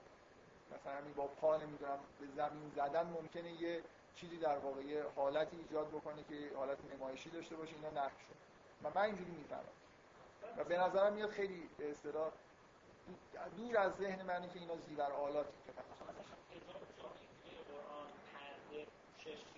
نه باز ببین در مقابل این چیزی که من دارم میگم واژه‌ای که توی جای دیگه قرآن هست واژه تبرجه. تبرج دقیقا یه هم چیزی فهمیده میشه مثل که یه جور ابراز کردن همراه با ابراز. میگه که مثلا لا تبرج الجاهلیت. میگه مثل دوران جاهلی تبرج نکنید یه چیزایی رو باز به نمایش گذاشتم من نمی‌خوام سعی می‌کنم سربسته صحبت بکنم. فقط می‌خواستم اینو این نکته رو بگم فقط. به نظر من اینجا با این متن جور در نمیاد. که زینت رو به معنای زیور آلاس بگیر زینت به معنای اون جنبه های زیبایی های جسمانی که زن در واقع توی جسم خودش داره و زنها اصولا نسبت به جسم خودشون آگاه ترن با باید اینجوری باشن. حالا من نمی‌خوام. الان در دوران مدرن ممکنه اون آگاهی های جسمانی نداشته باشن. ولی اصولا این توجهی که زنها به جسم خودشون و جلوه کردن دارن دیگه. بذارید من یه چیز خیلی اساسی بگم. اصولا زن که موجود ناشناخته بوده تو دوران مدرن مردا اصولا معمولا اینجوری بود که خیلی دور بودن از اینکه زنها رو بشناسن. همیشه حالت رازآمیزی نسبت به زنها نگاه کردن. و فقط فکر می‌کنم یه آدمایی که یه جوری تو همین این مراحل رو طی کردن و به اون حالت وحدت دست پیدا کردن شاید بتونن عمیق وجودی زنها رو بفهمن. الان تو دوران مدرن زنها خودشون هم دیگه فکر کنم خودشون نمی‌فهمن. یعنی یه جوری کلا فرهنگ اونقدر مردانه شده و اونقدر آموزش ها مردانه است که خودشون هم برای خودشون تبدیل معما شده. حالا بگذاریم. من می‌خوام فکر می‌کنم شاید عمیق ترین چیزی که در مورد ذات زنانه بشه گفت اینه که یه زن در درون خودش در وجود خودش یه احساس زیبایی نه زیبایی ظاهری. یه احساس زیبایی خیلی خیلی عمیقی می‌کنه و تمایل به این که این زیبایی رو جل... به اصطلاح جلوه در بیارم داره. این شاید عمیق ترین چیزیه که در واقع در مورد زن صدق می‌کنه و خیلی خیلی نزدیک به اون به اصطلاح ذات زنانه است و در مردا به این شکل وجود نداره. مردا در درون خودشون یه احساس مثلا زیبایی عمیق و این حرفا نداره بیشتر در واقع مردا در درون خودشون یه احساس قدرت و توانایی ممکنه داشته باشن. من نمی‌خوام بگم همه مردا این احساس توانایی عمیق رو دارن و همه زنها ولی اصولا ذات زنانه اون چیزی که خیلی در واقع به زنانگی نزدیکه این حس زیبایی و و زیبایی ویژگیش اینه که میل داره که جلوه بکنه بنابراین جلوهگری اصولا یه چیز ذاتی زن هاست اصلا ربط به فرهنگ نداره که زنها آرایش می‌کنن. زنها نسبت به جلوه خودشون اونجوری که در واقع دیده میشن حساسیت داره. مردان حساسیت. مردم بیشتر وقتی کاری دارن انجام میدن مثلا به اینکه کارشون فهمیده بشه دیده بشه این چیزا. رو خود من مثلا فرض از خونه در میام احساس خاصی داشته باشم. مردم من نگاه می‌کنن مثلا فرض چی می‌بینن. شما به این چیزا فکر می‌کنید. ولی زنها اصولا نسبت به جلوه خودشون اینکه چجوری دیده میشن چجوری به نظر میان چجوری توی جمع مثلا فرض کنید زنها بیشتر از این نگاه بکنن نگاه می‌کنن که کسی بهشون نگاه می‌کنه یا نگاه نمی‌کنه اصولا حالت دیده شدن بیشتر براشون مطرحه تا دیدن اینا اینا ویژه اینا رو من نمی‌خوام. اون نکته اصلی اینه. اینو همیشه در واقع تو ذهنتون باشه واقعا ذات زنانه اون حس زیبا بودن و زیبایی رو در واقع ابراز کردن این چیزیه که در زنها ذاتیه و خوبه. در واقع باید اینجوری باشن. منتها مسئله اینه که این جلوه کردن باید تحت کنترل باشه. اولا اون زیبایی نباید فقط منحصر بشه به زیبایی جسمانی. و بنابراین جلوه کردن هم نباید. چیزی که الان مشکلی که در واقع زنها در حال حاضر توی دنیا دارن اینه که زیبایی خودشون در حد زیبایی جسمانی می‌فهمن و در همون حد هم سعی می‌کنن که جلوه بکنن در حالی که نشانه عمیق بودن زنانگی اینه که در واقع چیزهای دیگه در وجودشون ببینن. و بذار یه چیز یه نکته خیلی اساسی دیگه. اینکه یه حس عمیق زنانه اینه که انگار منتظرن که یه نفر این زیبایی رو کشف کنه و به بیان در بیاره. مثل مثل اینکه تا قبل از اینکه وارد رابطه عاشقانه بشن این زیبایی حالت گنگی داره. تو رابطه عاشقانه است این زیبایی انگار ابراز میشه. توسط طرف مقابل. اینکه توصیف شدن توسط یه کسی که به اصطلاح باش رابطه عاشقانه دارن و یه جوری بیان شدن توسط طرف مقابل یه جوری حس کشف شدن. اینا حسای یه خورده متمایز از حسای مرداست که زنها وجود داره. باید وجود داشته باشه. حالا در چه حدی اینکه چقدر یه زن احساس زیبایی احساس عمیقی نسبت به زیبایی در درون خودش داره کاملا بستگی این داره که یه زن چقدر معنویت داره. که اگه یه زنی فقط و فقط در واقع زیبایی خودش تو ظاهری و جسمانی ببینه خب این در واقع احساس زیبایی خیلی سطح پایین.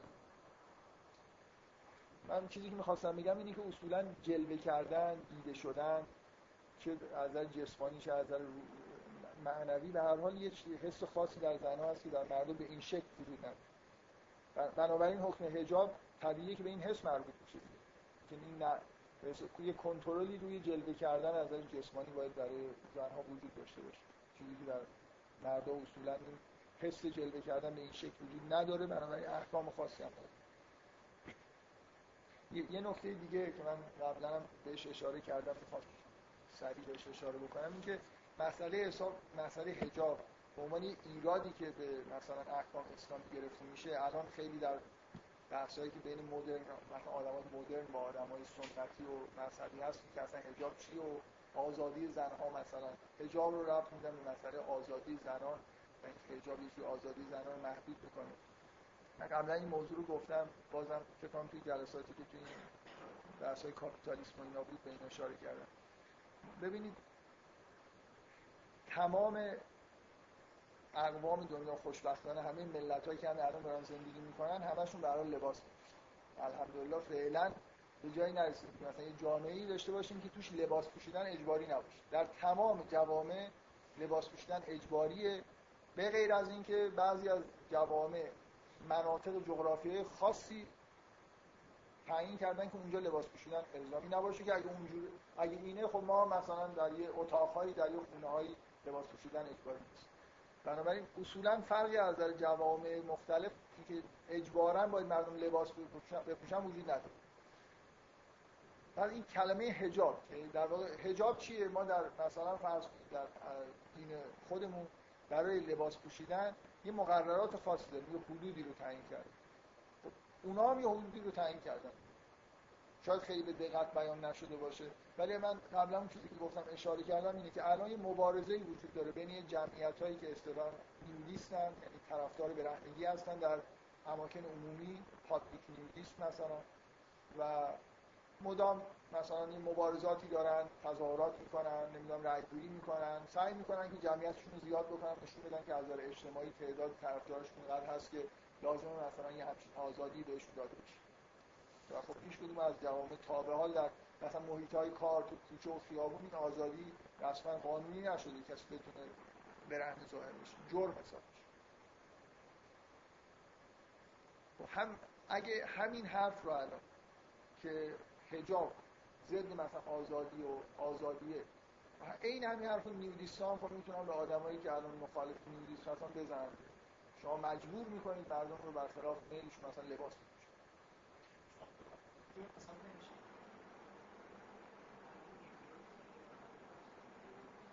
من در, در فکر می‌کنم توی اصولا توی جوامع غربی همچنان جرم. من از این حرفایی که در مورد مبارزه برای قانونی کردن هست غیر قانونیه. جرم من نمی‌دونم ممکنه مثلا به دادگاه کار نکشه ولی قانون اینجوری نیست که تو بتونی در ملع عام مثلا به طور کاملا برهنه ظاهر بشی و حرف من اینه که اصولا این بحث یه حالات مبتذلی پیدا می‌کنه اگه اینجوری بهش نگاه کنید بحث سر اینه که چه مقدار لباس پوشیدن اجباری لباس پوشیدن اجباریه در همه جوامع اجباریه فقط حد و حدودش رو باید مشخص بکنید که این همه جار و جنجال یه حالت مسخره پیدا می‌کنه اگه اینجوری بهش نگاه کنید اونای اونای حد حدود مشخص خیلی مشخصی ندارن ولی یه حدودی دارن. شما حتی یه زن نمی‌تونه مثلا با لباس شنا بره تو محل کارش. یه جوری مثلا تشویش اذهان عمومی لابد حساب میشه. باش برخورد میشه دیگه. اینجوری نیست که هر کسی هر جوری بخواد بتونه در هر مجلسی ظاهر بشه. ولی اینکه جرم مثلا طرفو بگیرن ببرن زندان اینا ممکن این حالت باشه. در حال یه نرمایی وجود داره از نظر قانونی نرما باید رعایت بشه. حالا اگه از آدمای مدرن بپرسید که خب خب شما هم یه حد حدودی قائل شدید ما هم یه حد حدودی چه فرقی داریم؟ اونا می‌تونه جوابشون این باشه که ما مثلا به این دلیل این حدود رو رعایت می‌کنیم که تابع دموکراسی هست چون اکثریت مردم اینو می‌خوان ما اینو داریم رعایت و اگه اکثریت مردم اینو نخوان نیودیست بشن ما اینو نه درسته؟ خب راست میگن دیگه. اگه یه روزی نیودیست ها اکثریت رو به دست بیارن ممکنه این قوانین نقض خب این واقعا این مشکل رو حل می‌کنه. یعنی الان اگه ما توی جامعه خودمون فکر می‌کنم به وضوع اگه رأی گیری بکنیم حجاب رأی میاره دیگه. این همه جار جنجال برای چی؟ تو کشورهای شرقی کشورهای اسلامی حدود بیشتری از این لباس پوشیدن زن رو رعایت می‌کنن و دموکراسی هم هست. یعنی واقعا رأی بگیرید. تو اکثر جوامع اسلامی با رأی خیلی بالا رعایت حجاب رأی پس دعوا سر چیه؟ ما اینجا جوامعی داریم که از دموکراسی حکم می‌کنه که حجاب داشته باشن. اونا هم میگن که یه حد دیگه ای از اونا هم حجابی دارن حجاب پریم دارن. مثلا خود کمتر از بنابراین اگه ارجاع بدیم به دموکراسی که اصلا هم مسئله کاملا حل میشه دیگه. هیچ هیچ مشکلی وجود نداره. ولی واقعیت این نیست. واقعیت اینه که چرا نسبت به حجاب حالا هم خیلی چیز روانی عمیق بگم. غربی ها نسبت به استایل زندگی خودشون تعصب دارن. کاملا احساسشون اینه که بهترین استایل زندگی دو... آمریکایی‌ها هیچ شکی ندارن که استایل زندگیشون بهترین تو دنیا و موفقیت های علمی و مثلا تکنولوژی که خودشون رو هم شاهد این می‌دونن که ما داریم بهتر زندگی می‌کنیم. و جوامع دیگه عقب افتادن. به ماها میگن جوامع پیرامونی. خودشون جوامع اصلی هن ما پیرامونی. اصل ماجرا اینه که اونا اصلی هن. اگه اونا مثلا الان میگن که حجاب اینقدر کافیه خب یه قرن قبل یه جور دیگه می‌گفتن. شما مثلا اگه لباس شنای اوایل قرن 20 رو ببینید خیلی تعجب بکنید. مخصوصا زنها که تقریبا از سر تا پا پوشیده می‌رفتن تو آن و مردم معمولا اینجوری بود که لباس رکابی میپوشیدن همراه با یه شلوار شلوارک نسبتا بلند. اون موقع اون درست بود الان این درسته. یعنی غربیا کاملا اینجوری هستند که هر لحظه‌ای در هر موضعی که هستن اصلی اونا. بقیه حرفا همین پیرامونیه و بیشترین چیزی که در واقع توجیه می‌کنه که آقا این لباس شما اگه واقعا بشینید عمیقا با یه نفر آدمی که توی جامعه آمریکا داره زندگی می‌کنه بحث بکنید آخرش ببینید ملاک اصلی که اونجا همین چیز به تعادل می‌رسه و یه حکمی صادر میشه اینه که در محیط کار این مقدار لباس پوشیدن اپتیموم نه خیلی در پاگیر باشه نه مثلا کم باشه که توجه دیگران جلب بکنه. برای محیطی که کار داریم می‌کنیم توش این لباس پوشیدن توی جا زنان شلوار بپوشن. یا همه اینجوری در واقع به وجود اومده. این نرم ها به دلیل محیط های کار به وجود اومده. کارخونه ها کارگاه ها دفترها اینجور لباس پوشیدن با کار کردن متناسبه بنابراین در واقع اینو می‌خوام بگم که در غرب یه چیزی توسط لباس پوشیدن و حدود لباس پوشیدن داره optimum میشه. اونم همون چیزیه که در واقع جنبه کاپیتالیستی داره دیگه. بیشتر کار بشه سرمایه گردش بهتری داشته باشه. این چیزی که همه جهان غرب همه چیز در واقع اینجوری به حالت تعادلی می‌رسه و انتخاب میشه. و به دلایلی که من فکر کنم توی جلسه بهش اشاره کردم من آینده پیش بینی برای آینده اینه که نیودیس نهایتا چون کم کم مکانیزه میشه همه چیز و ربات ها همه کارا رو انجام میدن دیگه جامعه کاپیتالیستی انسان روز به روز کمتر به عنوان عامل کار داره نگاه می‌کنه. بیشتر به عنوان عامل مصرف داره نگاه می‌کنه.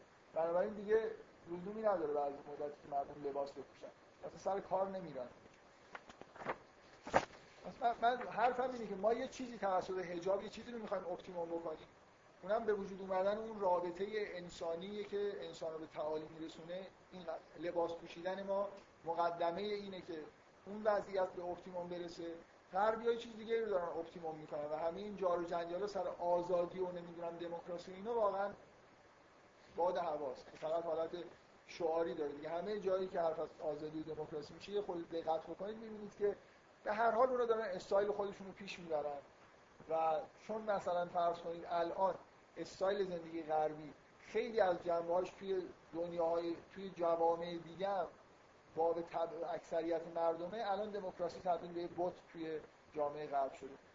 اوایل قرن دموکراسی فوق مثلا به عنوان دموکراتیک بودن یه حکومت مثل فحش بود و همین جامعه غربی دموکراسی رو سخیف ترین مثلا نوع حکومت می‌دونستن از نظر سیاسی. و الان خب مثلا تبدیل به بود شده. سالهای آینده اگر احتیاج به چیز دیگه باشه اتفاق میفته خلاص دموکراسی یه چیز منحوسی دوباره میشه یه چیز دیگه میاد جاش. در من چیزی که می‌خوام بگم اینه که نوع لباس پوشیدن غربی و این آزادی که قائلا واقعا در جهت بهینه کردن یه چیزیه. ما هم اینجا داریم یه چیز دیگر رو توی سوره نور که نگاه می‌کنید حجاب در جهت بهینه سازی برای یه هدف دیگه. فقط مسئله اینه که هدف ها با هم دیگه فرق می‌کنه چیز خاص دیگه نیست. حالا بذارید من خیلی مختصر بگم که یه تئوری می‌تونه این باشه در مورد حجاب. ما اینجوری فکر بکنیم که مثلا قراره که انسان ها اصولا رابطه جنسی رو توی خانواده معطوف بکنیم توی خانواده منحصرش بکنیم. حجاب به این دلیله که هیچ چیز تحریک کننده از جنسی در بیرون خانواده وجود نداشته باشه. همه این نیروی جنسی مثلا توی خانواده منحصر بشه. مثل همین که یه شیشه دوره آتش مثلا می‌ذاریم که محفوظ بمونه و ازش نور بگیریم. و بنابراین نباید مثلا برای مردها چون مردان نسبت به جسم مثلا زنها یه احساس تحریکی ممکنه پیدا بکنن این کلا باید پوشیده باشه که در واقع ما همه چیز رو فقط رابطه جنسی فقط تو خانواده شکل بگیره و به اون حالت انحصاری که گفتم برسه. به اون حالتی که یه مرد و یه زن اصلا میل جنسی به معنای کلی دیگه نداشته باشن. فقط نسبت به همدیگه کششی داشته باشن که غیر از میل جنسی خیلی چیزای دیگر هست شاخه های بزرگتری هم داره رابطه عاطفی هست و رابطه مثلا خاصی که داخل خانواده شکل گرفته توش هست. این یه تفکریه که فکر کنم خیلی هم رایجه دیگه ما داریم با استفاده از حجاب همه انواع مثلا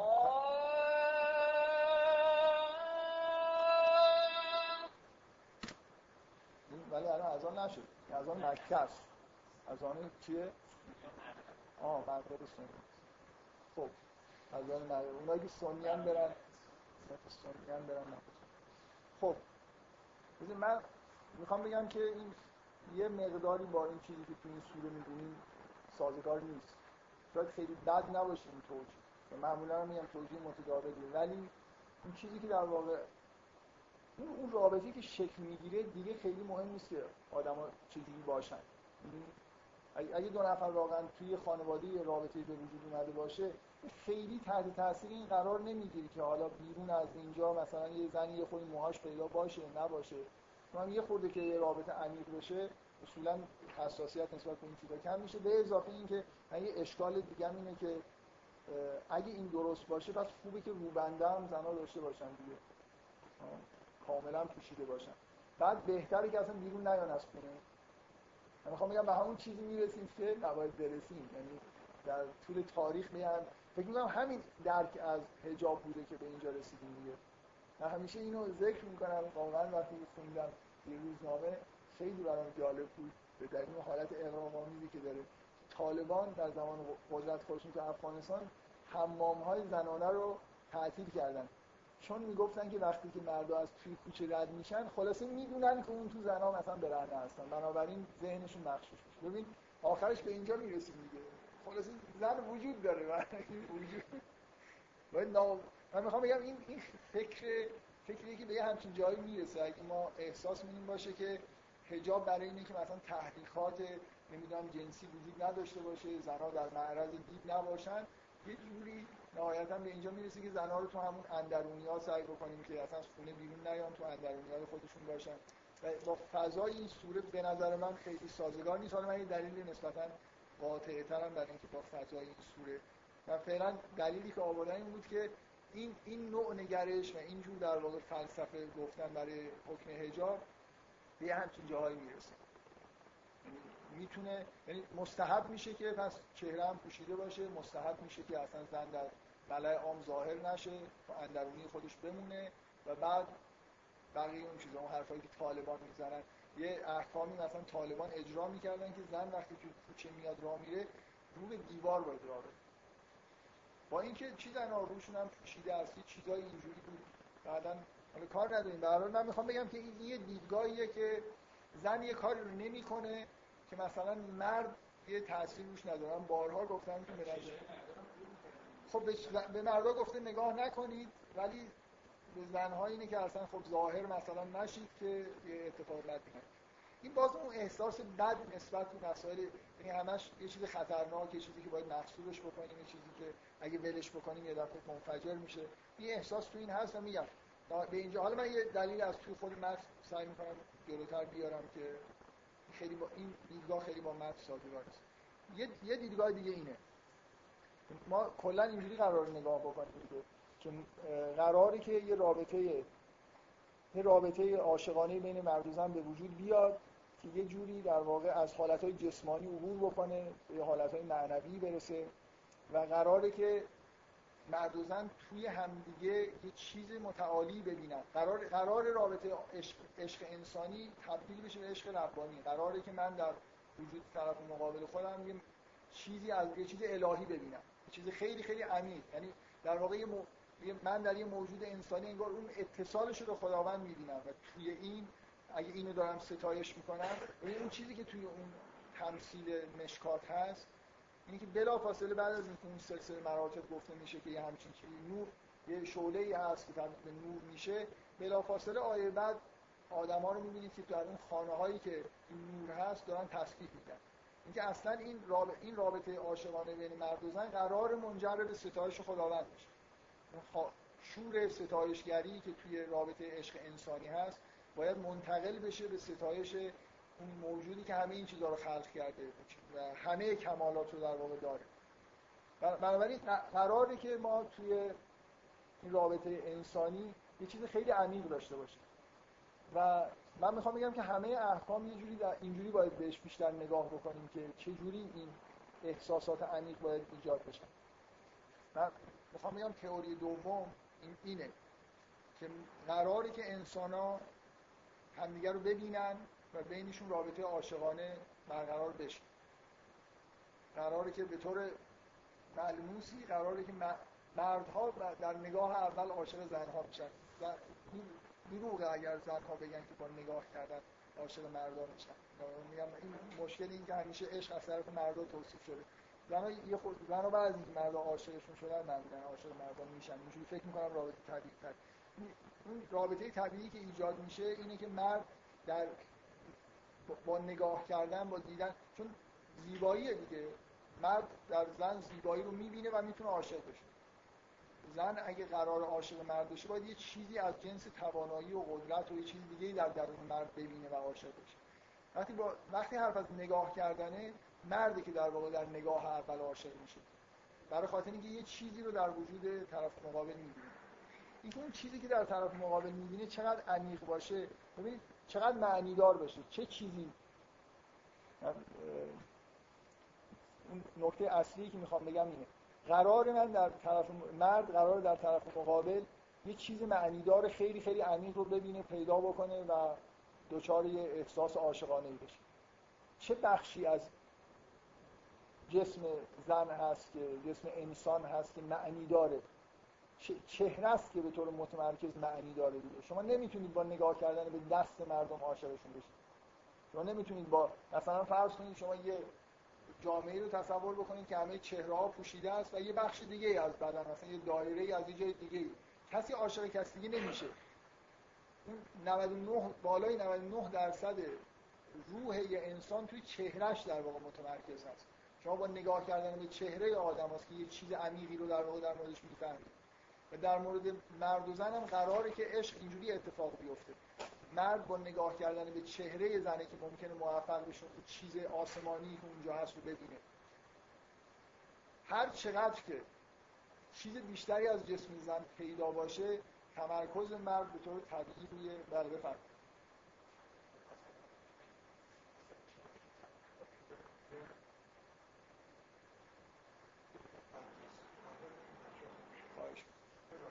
اختیار داره از آن چیز بود. اهل سنت اشتباه. می‌کنم. بله یه لحظه اجازه بدید. من ببین یه آزمایش خیلی ساده روانشن الان این آزمایش ها میشه انجام داد دستگاه های ساده است. شما یه, یه زن مثلا با یه لب... بدون لباس یه زن رو به یه عده مرد داوطلب بشن. می‌دونی حرکت الان توی این روانشناسی شناختی میشه حرکت چشم رو. کنترل کرد که در هر لحظه به کدوم. مثلا یه آزمایش معروفی هست که نشون میده که شما وقتی یه شیء رو به یه نفر نشون می‌دید بیشتر لبه ها رو اول detect می‌کنه. بعد توی جا... توی مرزا در واقع میچرخه. جایی که مرز نیست رو زیاد نگاه نمی‌کنه. شما یه, یه زن رو اول یه عکس رو نشون بدید به به یه عده زیادی از مردا از هر طایفه ای می‌خواد انتخاب کنید که لباس نپوشیده باشه یا ببینید بعد اون آزمایش به شما میگه چی رو دارن نگاه می‌کنن؟ چه بخشایی از بدن رو دارن نگاه می‌کنن؟ بعد بیایید هی لباس بپوشونید. می‌بینید که این مرتب در واقع به یه جاهایی دارن نگاه می‌کنن که معنی دارتره تا اینکه نهایتا متمرکز بشن روی چهره به چشم نگاه کنن و یه چیزی در واقع در واقع با یه بخش عمیق‌تری انگار از وجود زن روبرو بشن. من می‌خوام بگم که این توجیه این در واقع این دلیل دلیل متناسب تریه با مسائل مربوط به زن قراره که توی رابطه رابطه عاشقانه اصولا اینجوریه که از نظر دیدن با نگاه مرد شروع میشه. زن قرار نیست عاشق زیبایی مرد بشه. من نمی‌خوام بگم هیچ توجهی زنها به زیبایی ندارن. می‌بینید که اینجا حرف از تخم زور ابصار هم هست. زن به هر حال به همه چی به وجود مرد توجه داره. ولی اصولا مردی که تمام تمرکزش در اون چیزی که قراره ببینه و عاشقش بشه از نوع زیبایی این زیبایی با اون معنای عمیقش توی چهره است نه جای دیگه. بنابراین لباس پوشیدن می‌تونه کمک بکنه که نگاه متمرکز بشه به اون جایی که باید در واقع متمرکز بشه تا یه عشق به معنای واقعی کلمه به وجود بیاد. من من توضیح خیلی ساده اینه که حجاب در واقع یه نوع لباس پوشیدن یه جور یه وسیله که انگار زنها رو به چهره های متحرک تبدیل می‌کنه. شما از یه زن اصولا چهرهشون بنابراین ارتباط نگاه بین نگاه مرد و زن یه ارتباط عمیقتری میشه که اینجوری به یه حالت بهینه ای از اینکه مردا بتونن عاشق زنها بشن می‌رسیم. اگر اینطوری نباشه هر چقدر که بدن زن بیشتر در واقع جلوه بکنه حالت های جنسی سطح پایین زیاد به وجود میاد خیلی زیاد. روزی به اون اگه اون اسمشو بخوایم عشق بذاریم اون احساسات جنسی سطح پایین رو روزی یه مرد ممکنه عاشق صد تا زن بشه. ولی هیچ کدوم اینا واقعا عشق به معنای واقعی کلمه نیست. من, من می‌خوام بگم که حجاب توی این سوره حالا دلیل, دلیل از خود میارم مربوط به نکاح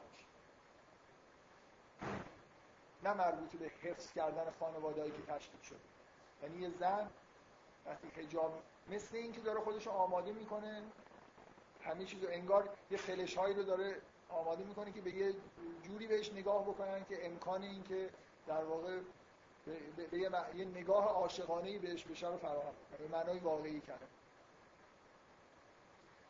یه, دلیل خیلی ساده از توی متنی که شما بلا فاصله بعد از آیات حجابی که دستور نکاح رو می‌بینید. مثل اینکه مثل اینکه این آیات حجاب مقدمه نکاح هست. ولی دلیل خیلی واضح تر اون حکم دوم از اون احکام سگانه ای که آخر سوره میاد. من می‌خوام بگم چقدر ببینید با اون نگاه اول فرق به زنها حکم می‌کنه که میگه ول قواعد من النساء التي لا یرجون نکاح میگه و به اون زنهایی که امید به ازدواج کردن ندارن فلیس علیهن جناح ان یزعن ثیابهن. میگه که اینا براشون گناهی نیست که دیگه حجاب رعایت نکنن ببین دیگه واضحتر از این که حجاب مربوط به نکاح. اولا یعنی انگار حجاب. اگه من نمی‌خوام ازدواج بکنم که به جایی رسیدم که مسئله انتخاب شدن و کسی قرار نیست عاشق من بشه من امیدی به همچین ندارم دیگه حجاب لازم نیست. مهم نیست که مردان نسبت به این زن حالا احساسی پیدا می‌کنن یا نمی‌کنن. ببین تصمیم گیرنده اینجا کیه؟ زن میگه که زن در درون خود زن این اتفاق میفته امید به ازدواج داره می‌خواد ازدواج بکنه نمی‌خواد اگه اگه امیدی به ازدواج نداره دیگه لازم نیست حجاب رعایت کنه. لازم نیست از مردان نظرشون رو بپرسید. من هنوز اونقدر مثلا وضعم اینطوری است که حجاب رعایت نکنم. شما مثلا یه جوری منو نگاه کنید. نظر مردا رو قرار نیست رو بپرسن در مورد رعایت حجاب. اگه نمی‌خوان اگه به جایی رسیدن که دیگه ازدواجی در بین نیست حجاب ازشون برداشته میشه. حکم حجاب برای زن مقدمه ازدواج کردن میشه برای این آیه. اینجوری اینجوری استنباط میشه کرد حجاب یه وسیله برای اینکه من به سن و سخ به هر حال زنی که جوان باشه دروغ داره میگه اگه من امید ازدواج ندارم. لابد داره دیگه. برای همین این آیه بعدا میگه که اگه رعایت حجاب بکنه چون یه فریب هایی ممکنه در کار باشه دیگه. یه زن مثلا به این علکی در سن سی سالگی به این احساس برسه که من دیگه امیدی برای ازدواج ندارم. ولی واقعا داره خودش بول می‌زنه. کاملا امید برای ازدواج داره. من من من کاری به این جزئیات ندارم. می‌خوام بگم که این آیه داره حجاب رو محول می‌کنه ملاکش رو به خود زن. که آیا می‌خواد ازدواج بکنه؟ نمی‌خواد. امیدی برای ازدواج داره یا نه؟ و حجاب مقدمه نکاح. هم ترتیب آیات اینو به ما القا می‌کنه. که حکم حجاب میاد و بعد میگه که حالا ازدواج کنید مثل اینکه اینا همه مقدمه بود برای اینکه ازدواج صورت بگیره. و بعد اون آیات ازدواج مقدمه است برای اینکه همون تمثیل نور و الان نور و سماوات و الارض بیاد. و همین که این آیه با صراحت خیلی زیاد داره حجاب رو ربط میده به نکاح. زن توسط حجاب خودش داره, داره سعی می‌کنه اگه عاقل باشه دنبال عشق باید باشه نه دنبال که یه نفر فقط نگاش کنه. دیگه براش مهم نباشه که این به چی داره نگاه می‌کنه به چه منظوری داره نگاه می‌کنه. زن اگه دنبال این میگرده که یه مردی واقعا اون چیز عمیقی که در وجودش هست زیبایی عمیقی هست درک بکنه پیدا بکنه باید عقلش به اینجا برسه که چهرهش فقط نشون بده. نه بقیه جای بدنش که معنی دار نیست.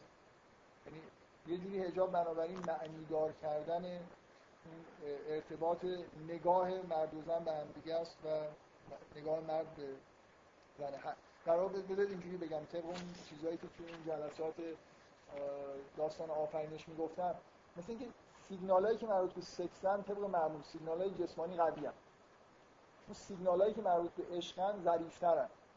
شما توی یه جامعه ای که لباس های طوریه که سیگنال های سکس در واقع زیاد رد و بدل میشه اصلا مجال این که اون سیگنال های به اصطلاح عاشقانه رو بگیرید ندارید بنابراین حجاب مثل اینه که زنها عاقلانه رفتار می‌کنن انگار جامعه رو از نظر سطح اون سیگنالایی که فرستاده میشه و گرفته میشه در یه سطحی نگه میدارن که عشق بتونه شروع بشه.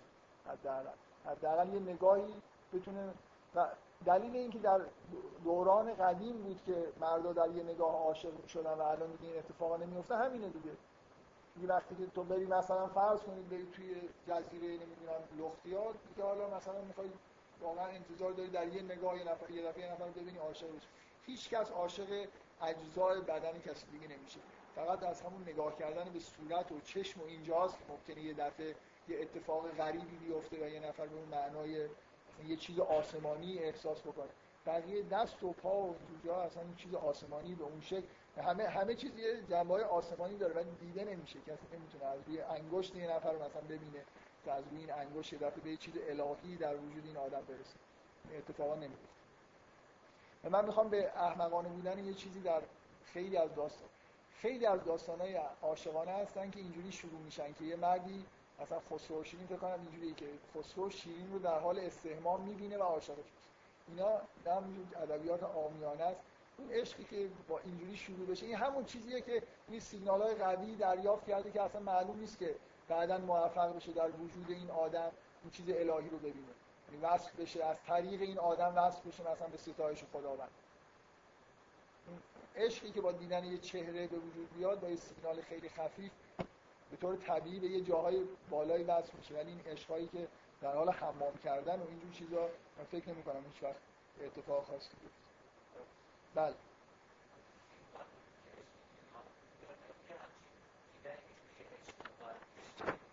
هر دو تا آدمی من من شخصا نظرم این نمی‌خوام دلیلی از این متن بیارم. هر دو تا آدمی با هم زندگی بکنن آدمای عاقلی باشن خوب زندگی کنن می‌تونن یه جایی برسن که در وجود هم دیگه یه چیز الهی رو ببینن و به اون مرحله برسن. ولی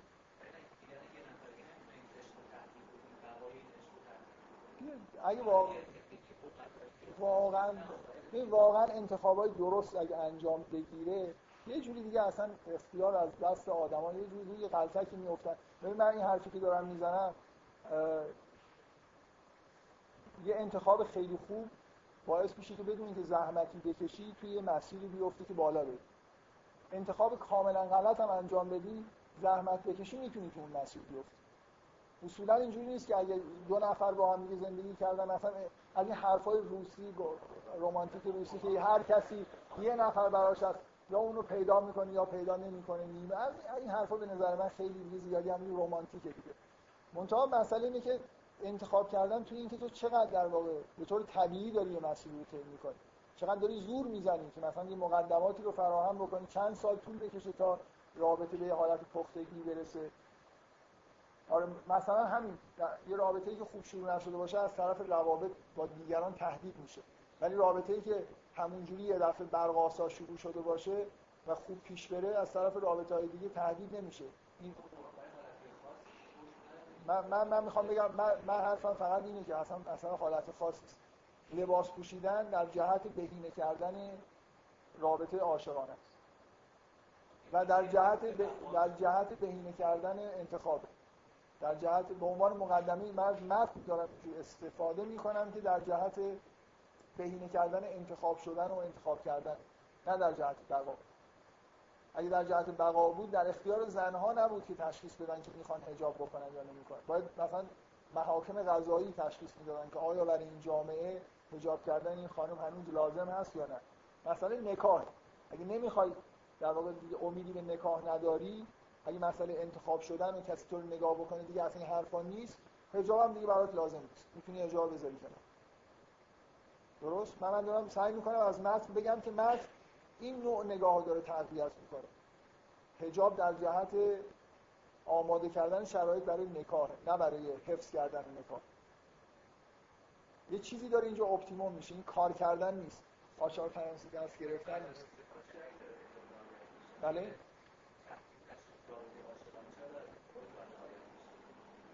منظور چیه؟ این زن؟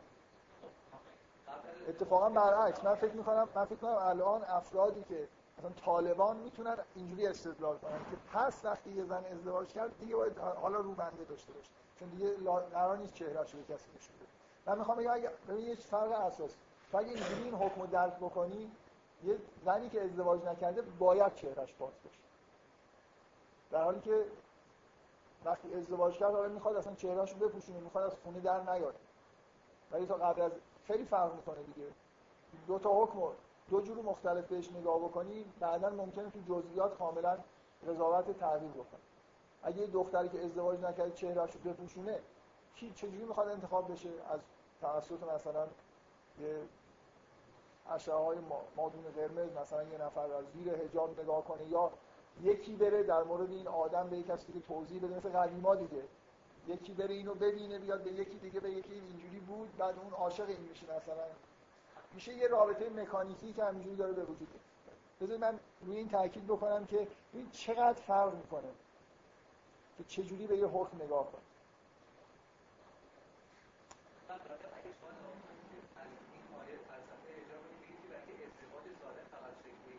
خب؟ چه ربطی داره؟ این یه زنی خیلی زیباست. خب ازدواج هم کرد. حالا بیاد مثلا بدون حجاب توی خیابون خب مردای دیگه هم عاشقش بشن. خیلی یعنی چی؟ تو میگی که تو میگی که خب نه عاشقش به معنای بدی عاشقش بشه. خواهانش بشه. بعد بعد نمی‌تونم باش ازدواج کنم. بعد مثلا اون مردم بدبخت بشن مثلا. خب مثلا اینکه داری یه در من اصلا یه حرف خیلی عجیبی داری می‌زنی. یه خود بذار جلسه آینده ادامه بدیم یه جوری یه چیزایی رو اصلا داری میگی که اونقدر منطقی نیست که من جواب میبخشید اینجوری میگم. اصلا یه چیز عجیبی داری میگی من نمی‌فهمم. اینکه من فکر می‌کنم خیلی بدیهیه. که اگه قرار نتیجه گرفته بشه اینه که زن بعد از ازدواج خوبه که دیگه اصلا چهرهش به کسی نشون نده. نه اینکه لازم نباشه حجاب بکنه. حالا بذار یه خود فکر کن من اگه قرار نتیجه گرفته بشه این نمی‌خوام بگم منطقیه. این نزدیکتر. نه نه. نه. بله از آن شیعیان هم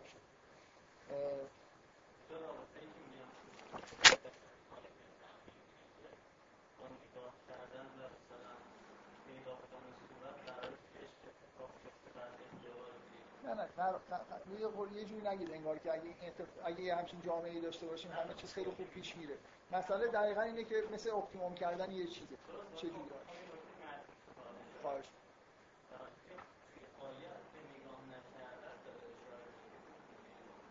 نه نه به نگاه نکرده. تخم زوم ابصار نه نیست که به نگاه نکنه. مثل اینکه این رابطه رو توصیف نمی‌کنه مثلا اینکه اصلا اول به اون که اون که یا خصوص باز باشه اشاره نمیشه خب. و اینکه اونا باید این قضیه باید این رابطه این رابطه مثلا نگاهی رابطه بصری باید به وجود بیاد اشاره نمیشه. بیشتر به اینکه نگاه مثلا باید پوشیده باشه و اینکه کجاها باید پوشیده باشن اشاره میشه. خیلی چیزا هست که واسه الان چیزی به اسم عشق هم تو این آیه سوره بهش اشاره ای نمیشه. کلمه به این معنا نداره ولی وقتی که حجاب به عنوان مثلا حجاب بودن و نبودنش رفت پیدا می‌کنه به نکاح شما باید یه توضیحی داشته باشید که چه ارتباطی هست بین اینکه یه زن می‌خواد ازدواج بکنه یا نمی‌خواد ازدواج کنه. حالا اگه می‌خواد ازدواج بکنه حجاب رو رعایت بذار شما یه احکامی ما احکام فرض کنیم یا احکامی که داخلی هست. جزئیات احکام ما می‌دونیم. حجاب یه حکمیه که در واقع یه زن رو تبدیل می‌کنه به یه چهره متحرک این چیزی که شما از زن می‌بینید چهرهش چیزیه که در شهر ما می‌دونیم وجود داره. حالا می‌خوای بگید که یه خورده باید اینو در واقع به این فکر بکنی که این چه فایده ای داره. چرا این چرا این داره؟ مثلا تغمزو اینه که تو مثلا نگاه خیره کردن متوالی یه نفر مثلا فرض کن یک ساعت بشینی خیره بشی نگاه بکنی. اینکه در, در نگاه کردن باید یه امساکی آدم داشته باشه. تو به هر کسی مدت خیلی اونجوری که باید شاید به متن نمی‌چسبه. این این توضیحات متنی که شما من فکر می‌کنم تغمزو رو به معنای نگاه نکردن داره میگه در حالی که تغمزو در واقع آره. مثل, مثل اینکه یه چیز مجازه. مثلا در واقع نگاه کردن مجازه ولی مثلا خیره نگاه کردن متمرکز شدن روی چهره مجاز نیست. برای خاطر اینکه در واقع همون هم می‌تونه من اینجوری تعبیر می‌کنم. شما می‌تونید در واقع به یه چهره هم خیره نگاه کنید و بعد کم کم تبدیل به یه جور چیزی تحریک کننده بشه. در حالی که به طور طبیعی شما یه چهره رو که نگاه می‌کنید در نگاه اول بیشتر در واقع با اون جنبه های معنوی. شما وقتی یه چه- چهره رو می‌بینید در نگاه اول مثل اینکه دارید طرف رو می‌شناسید یه ویژگی های از اون طرف تو چهره می‌بینید ولی هر نگاه به هر چیزی حتی نگاه به فرض کنید موجودی که روبنده هم داره می‌تونه بعد از این مدتی معنی دیگه پیدا بکنه. مثلا نگاه کردن. و من تصوری که از این آیه به- از این حکم به نظرم میاد اینه. که زنها یه چهرههایی هستن توی جامعه دارن حرکت می‌کنن و مردم اینا رو خیره نگاه نمی‌کنن ولی ولی نگاه کردن وجود داره. بین مرد و زن ولی نه اونجوری. یه جوری به اصطلاح تفسیر تفسیر خیلی قشنگتری به جای دیگه آیا میاد به حکم اون بیشتر سازگاره خب. حس می‌کنم تو فضای آیه این نیست این فضای آیه خب یه مقدار خشمگین‌تر شبیه همون تفسیر قدیمی می‌کنن چون این از زنها خودش همون تفسیر تئوری اولی که گفتید چرا می‌تونی توضیح بدی من من دلایل من دلایلی آوردم که من دلایلی آوردم که متن بیشتر در واقع به این تئوری دوم با این تئوری سازگاره تو میگی که کلا کلا یعنی نه من مثلا اون آیه آه، نه اگه. خب تو بگو تو بگو چجوری این کار می‌کنن خب چجوری میگی این تصور شما یکم سعی کنید که بهتر متن تا چند جلسه تو این جلسات نمی‌دونم هم خود خیلی من تا حالا سعی کردم که من تا, حالا سعی کردم که فضای این سوره رو در واقع توصیف کنم که چیه. فکر می‌کنم برای همون ذهن خیلیایی که تو جلسات بودن کمابیش آماده است. برای اینکه همچین برداشتی رو به طور طبیعی از آیه داشته باشن نه اینکه تحمیل بکنه من فکر کنم تو ذهن توی همون فضای قدیمیه و آیه رو همونجوری داری می‌فهمی. با اینکه من یه د... ولی, ولی من یه دلیل واضح اون اون آیه بعدی که به زنها میگه اگر نمی‌خواد ازدواج کنید حجاب می‌تونید کنار بذارید و چجوری با اون تئوری قبلی می‌فهمید تئوری قبلی اصلا همچین نتیجه تو خودش نمی گنجه توش. می گنجه آیه ای تو قرآن هست که میگه که اون کردن آیه آخر داره با همون که الان تفسیر کرد اونجوری که در واقع مردا باید تصمیم بگیرن که یه نفری الان مثلا خارج شده یا بشینه. مردا باید تصمیم بگیرن؟ ولی آیه میگه که نه؟ نه نه آیه با سراحت چیز دیگه ای داره دیگه. نه آیه داره یه چیز دیگه ای میگه. فقه من بله فقه نه هر چیزی که توی فقه اومده باشه مثلا خب من همیشه توی این کلاس ها شما جلسه اولته تو فقه برداشت مرد سالارانه وجود داره دیگه. به وجود من اصراری ندارم. می‌خوام بگم چه جوری می‌خوای تفسیر کنی؟ می‌خوام بگم که اینجوری تفسیر کردم تا فکر کنم برای این بر اساس شکل گرفته. که اون آخر رو در واقع تغییر تصویر گرفته در خود زن. نه خود زن ها الان تصویر می‌گیرن من یا آیه متنی داره صریحه. ما داریم در مورد متن بحث می‌کنیم. اگه یه فقیهی همچین حرفی زده باید دلیل بیاره از تو متن و هر حرفی که هر فقیهی زده باشه فقها در مورد حدود فقها در مورد حدود حجاب هم با هم اختلاف داره.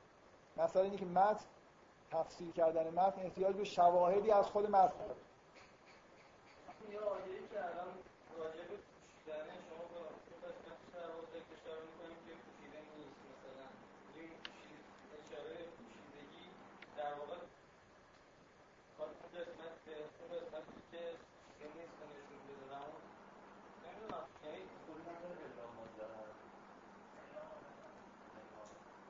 نه اصلا من نمی‌دونم. بذار بحث رو ادامه ندیم.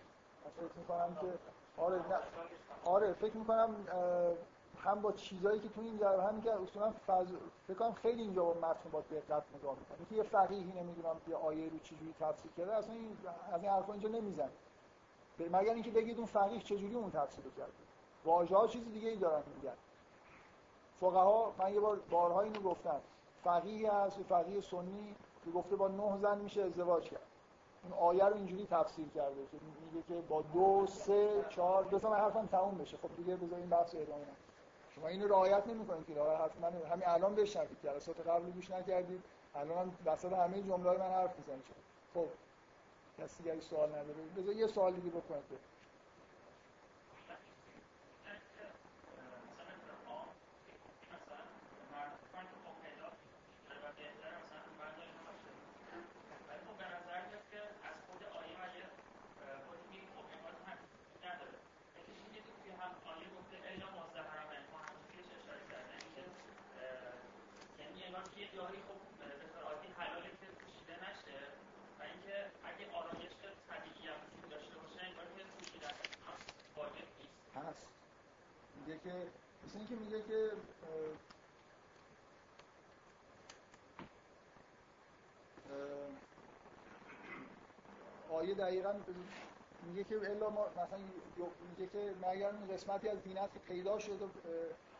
میگه که چیز آشکارش نکنید الا ما زهر منها مگر اون قسمتی که آشکار شد. حالا یا, یا می‌تونید اینجوری تفسیر بکنید که اون قسمتی از زینت هایی که مثلا در چهره هست که اشکال نداره یا هم که مثلا ناخواسته چیزی پیدا شده. من الان اگه آیه, آیه که ترجمهش همینه دیگه. اگه سوالت من دقیقا نمیفهم. که سوالت الان چیه؟ آیه رو جور دیگه ای می‌خوای بگی که معنی میده؟ نه که یعنی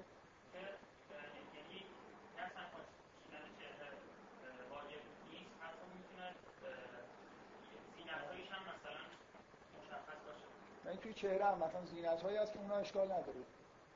زینت هایی توی چهره مثلا خب مثلا تو به قول آقای الهی قمشه همش حرف از ابروی کمانی می‌زنه. البته می‌خواد به زیبایی آره خب ابروی کمانی تو اون قسمت هایی که می‌تونه پیدا باشه.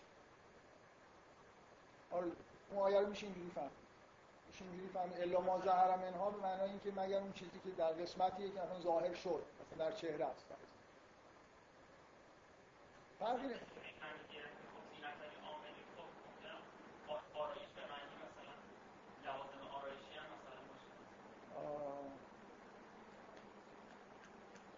یعنی منظور این که آرایش چهره اشکال نداره. داری بحثای فقهی می‌کنه. من واقعا من من بیشتر چیزم دیگه احساسم اینه که بین این دوتا نوع نگاه به این احکام کدومش با متن سازگارتره. برای همین جزئیات این که واقعا الان این آیه از نظر فقهی چی چی میشه ازش استفاده کرد نمی‌خوام بگم مهم نیست من واردش نشدم خیلی هم حقیقتش چیز نیستم بخوام قضاوت کنم که این دقیقا این آیه معنی خب. شما من توصیه می‌کنم اگه جدا دوست دارید یه خورده این جلسات قبل همین لاغل این سری رو گوش بدید. بله. این جلسات رو گوش کردید خب. اه، بله. باش خب خیلی ممنون.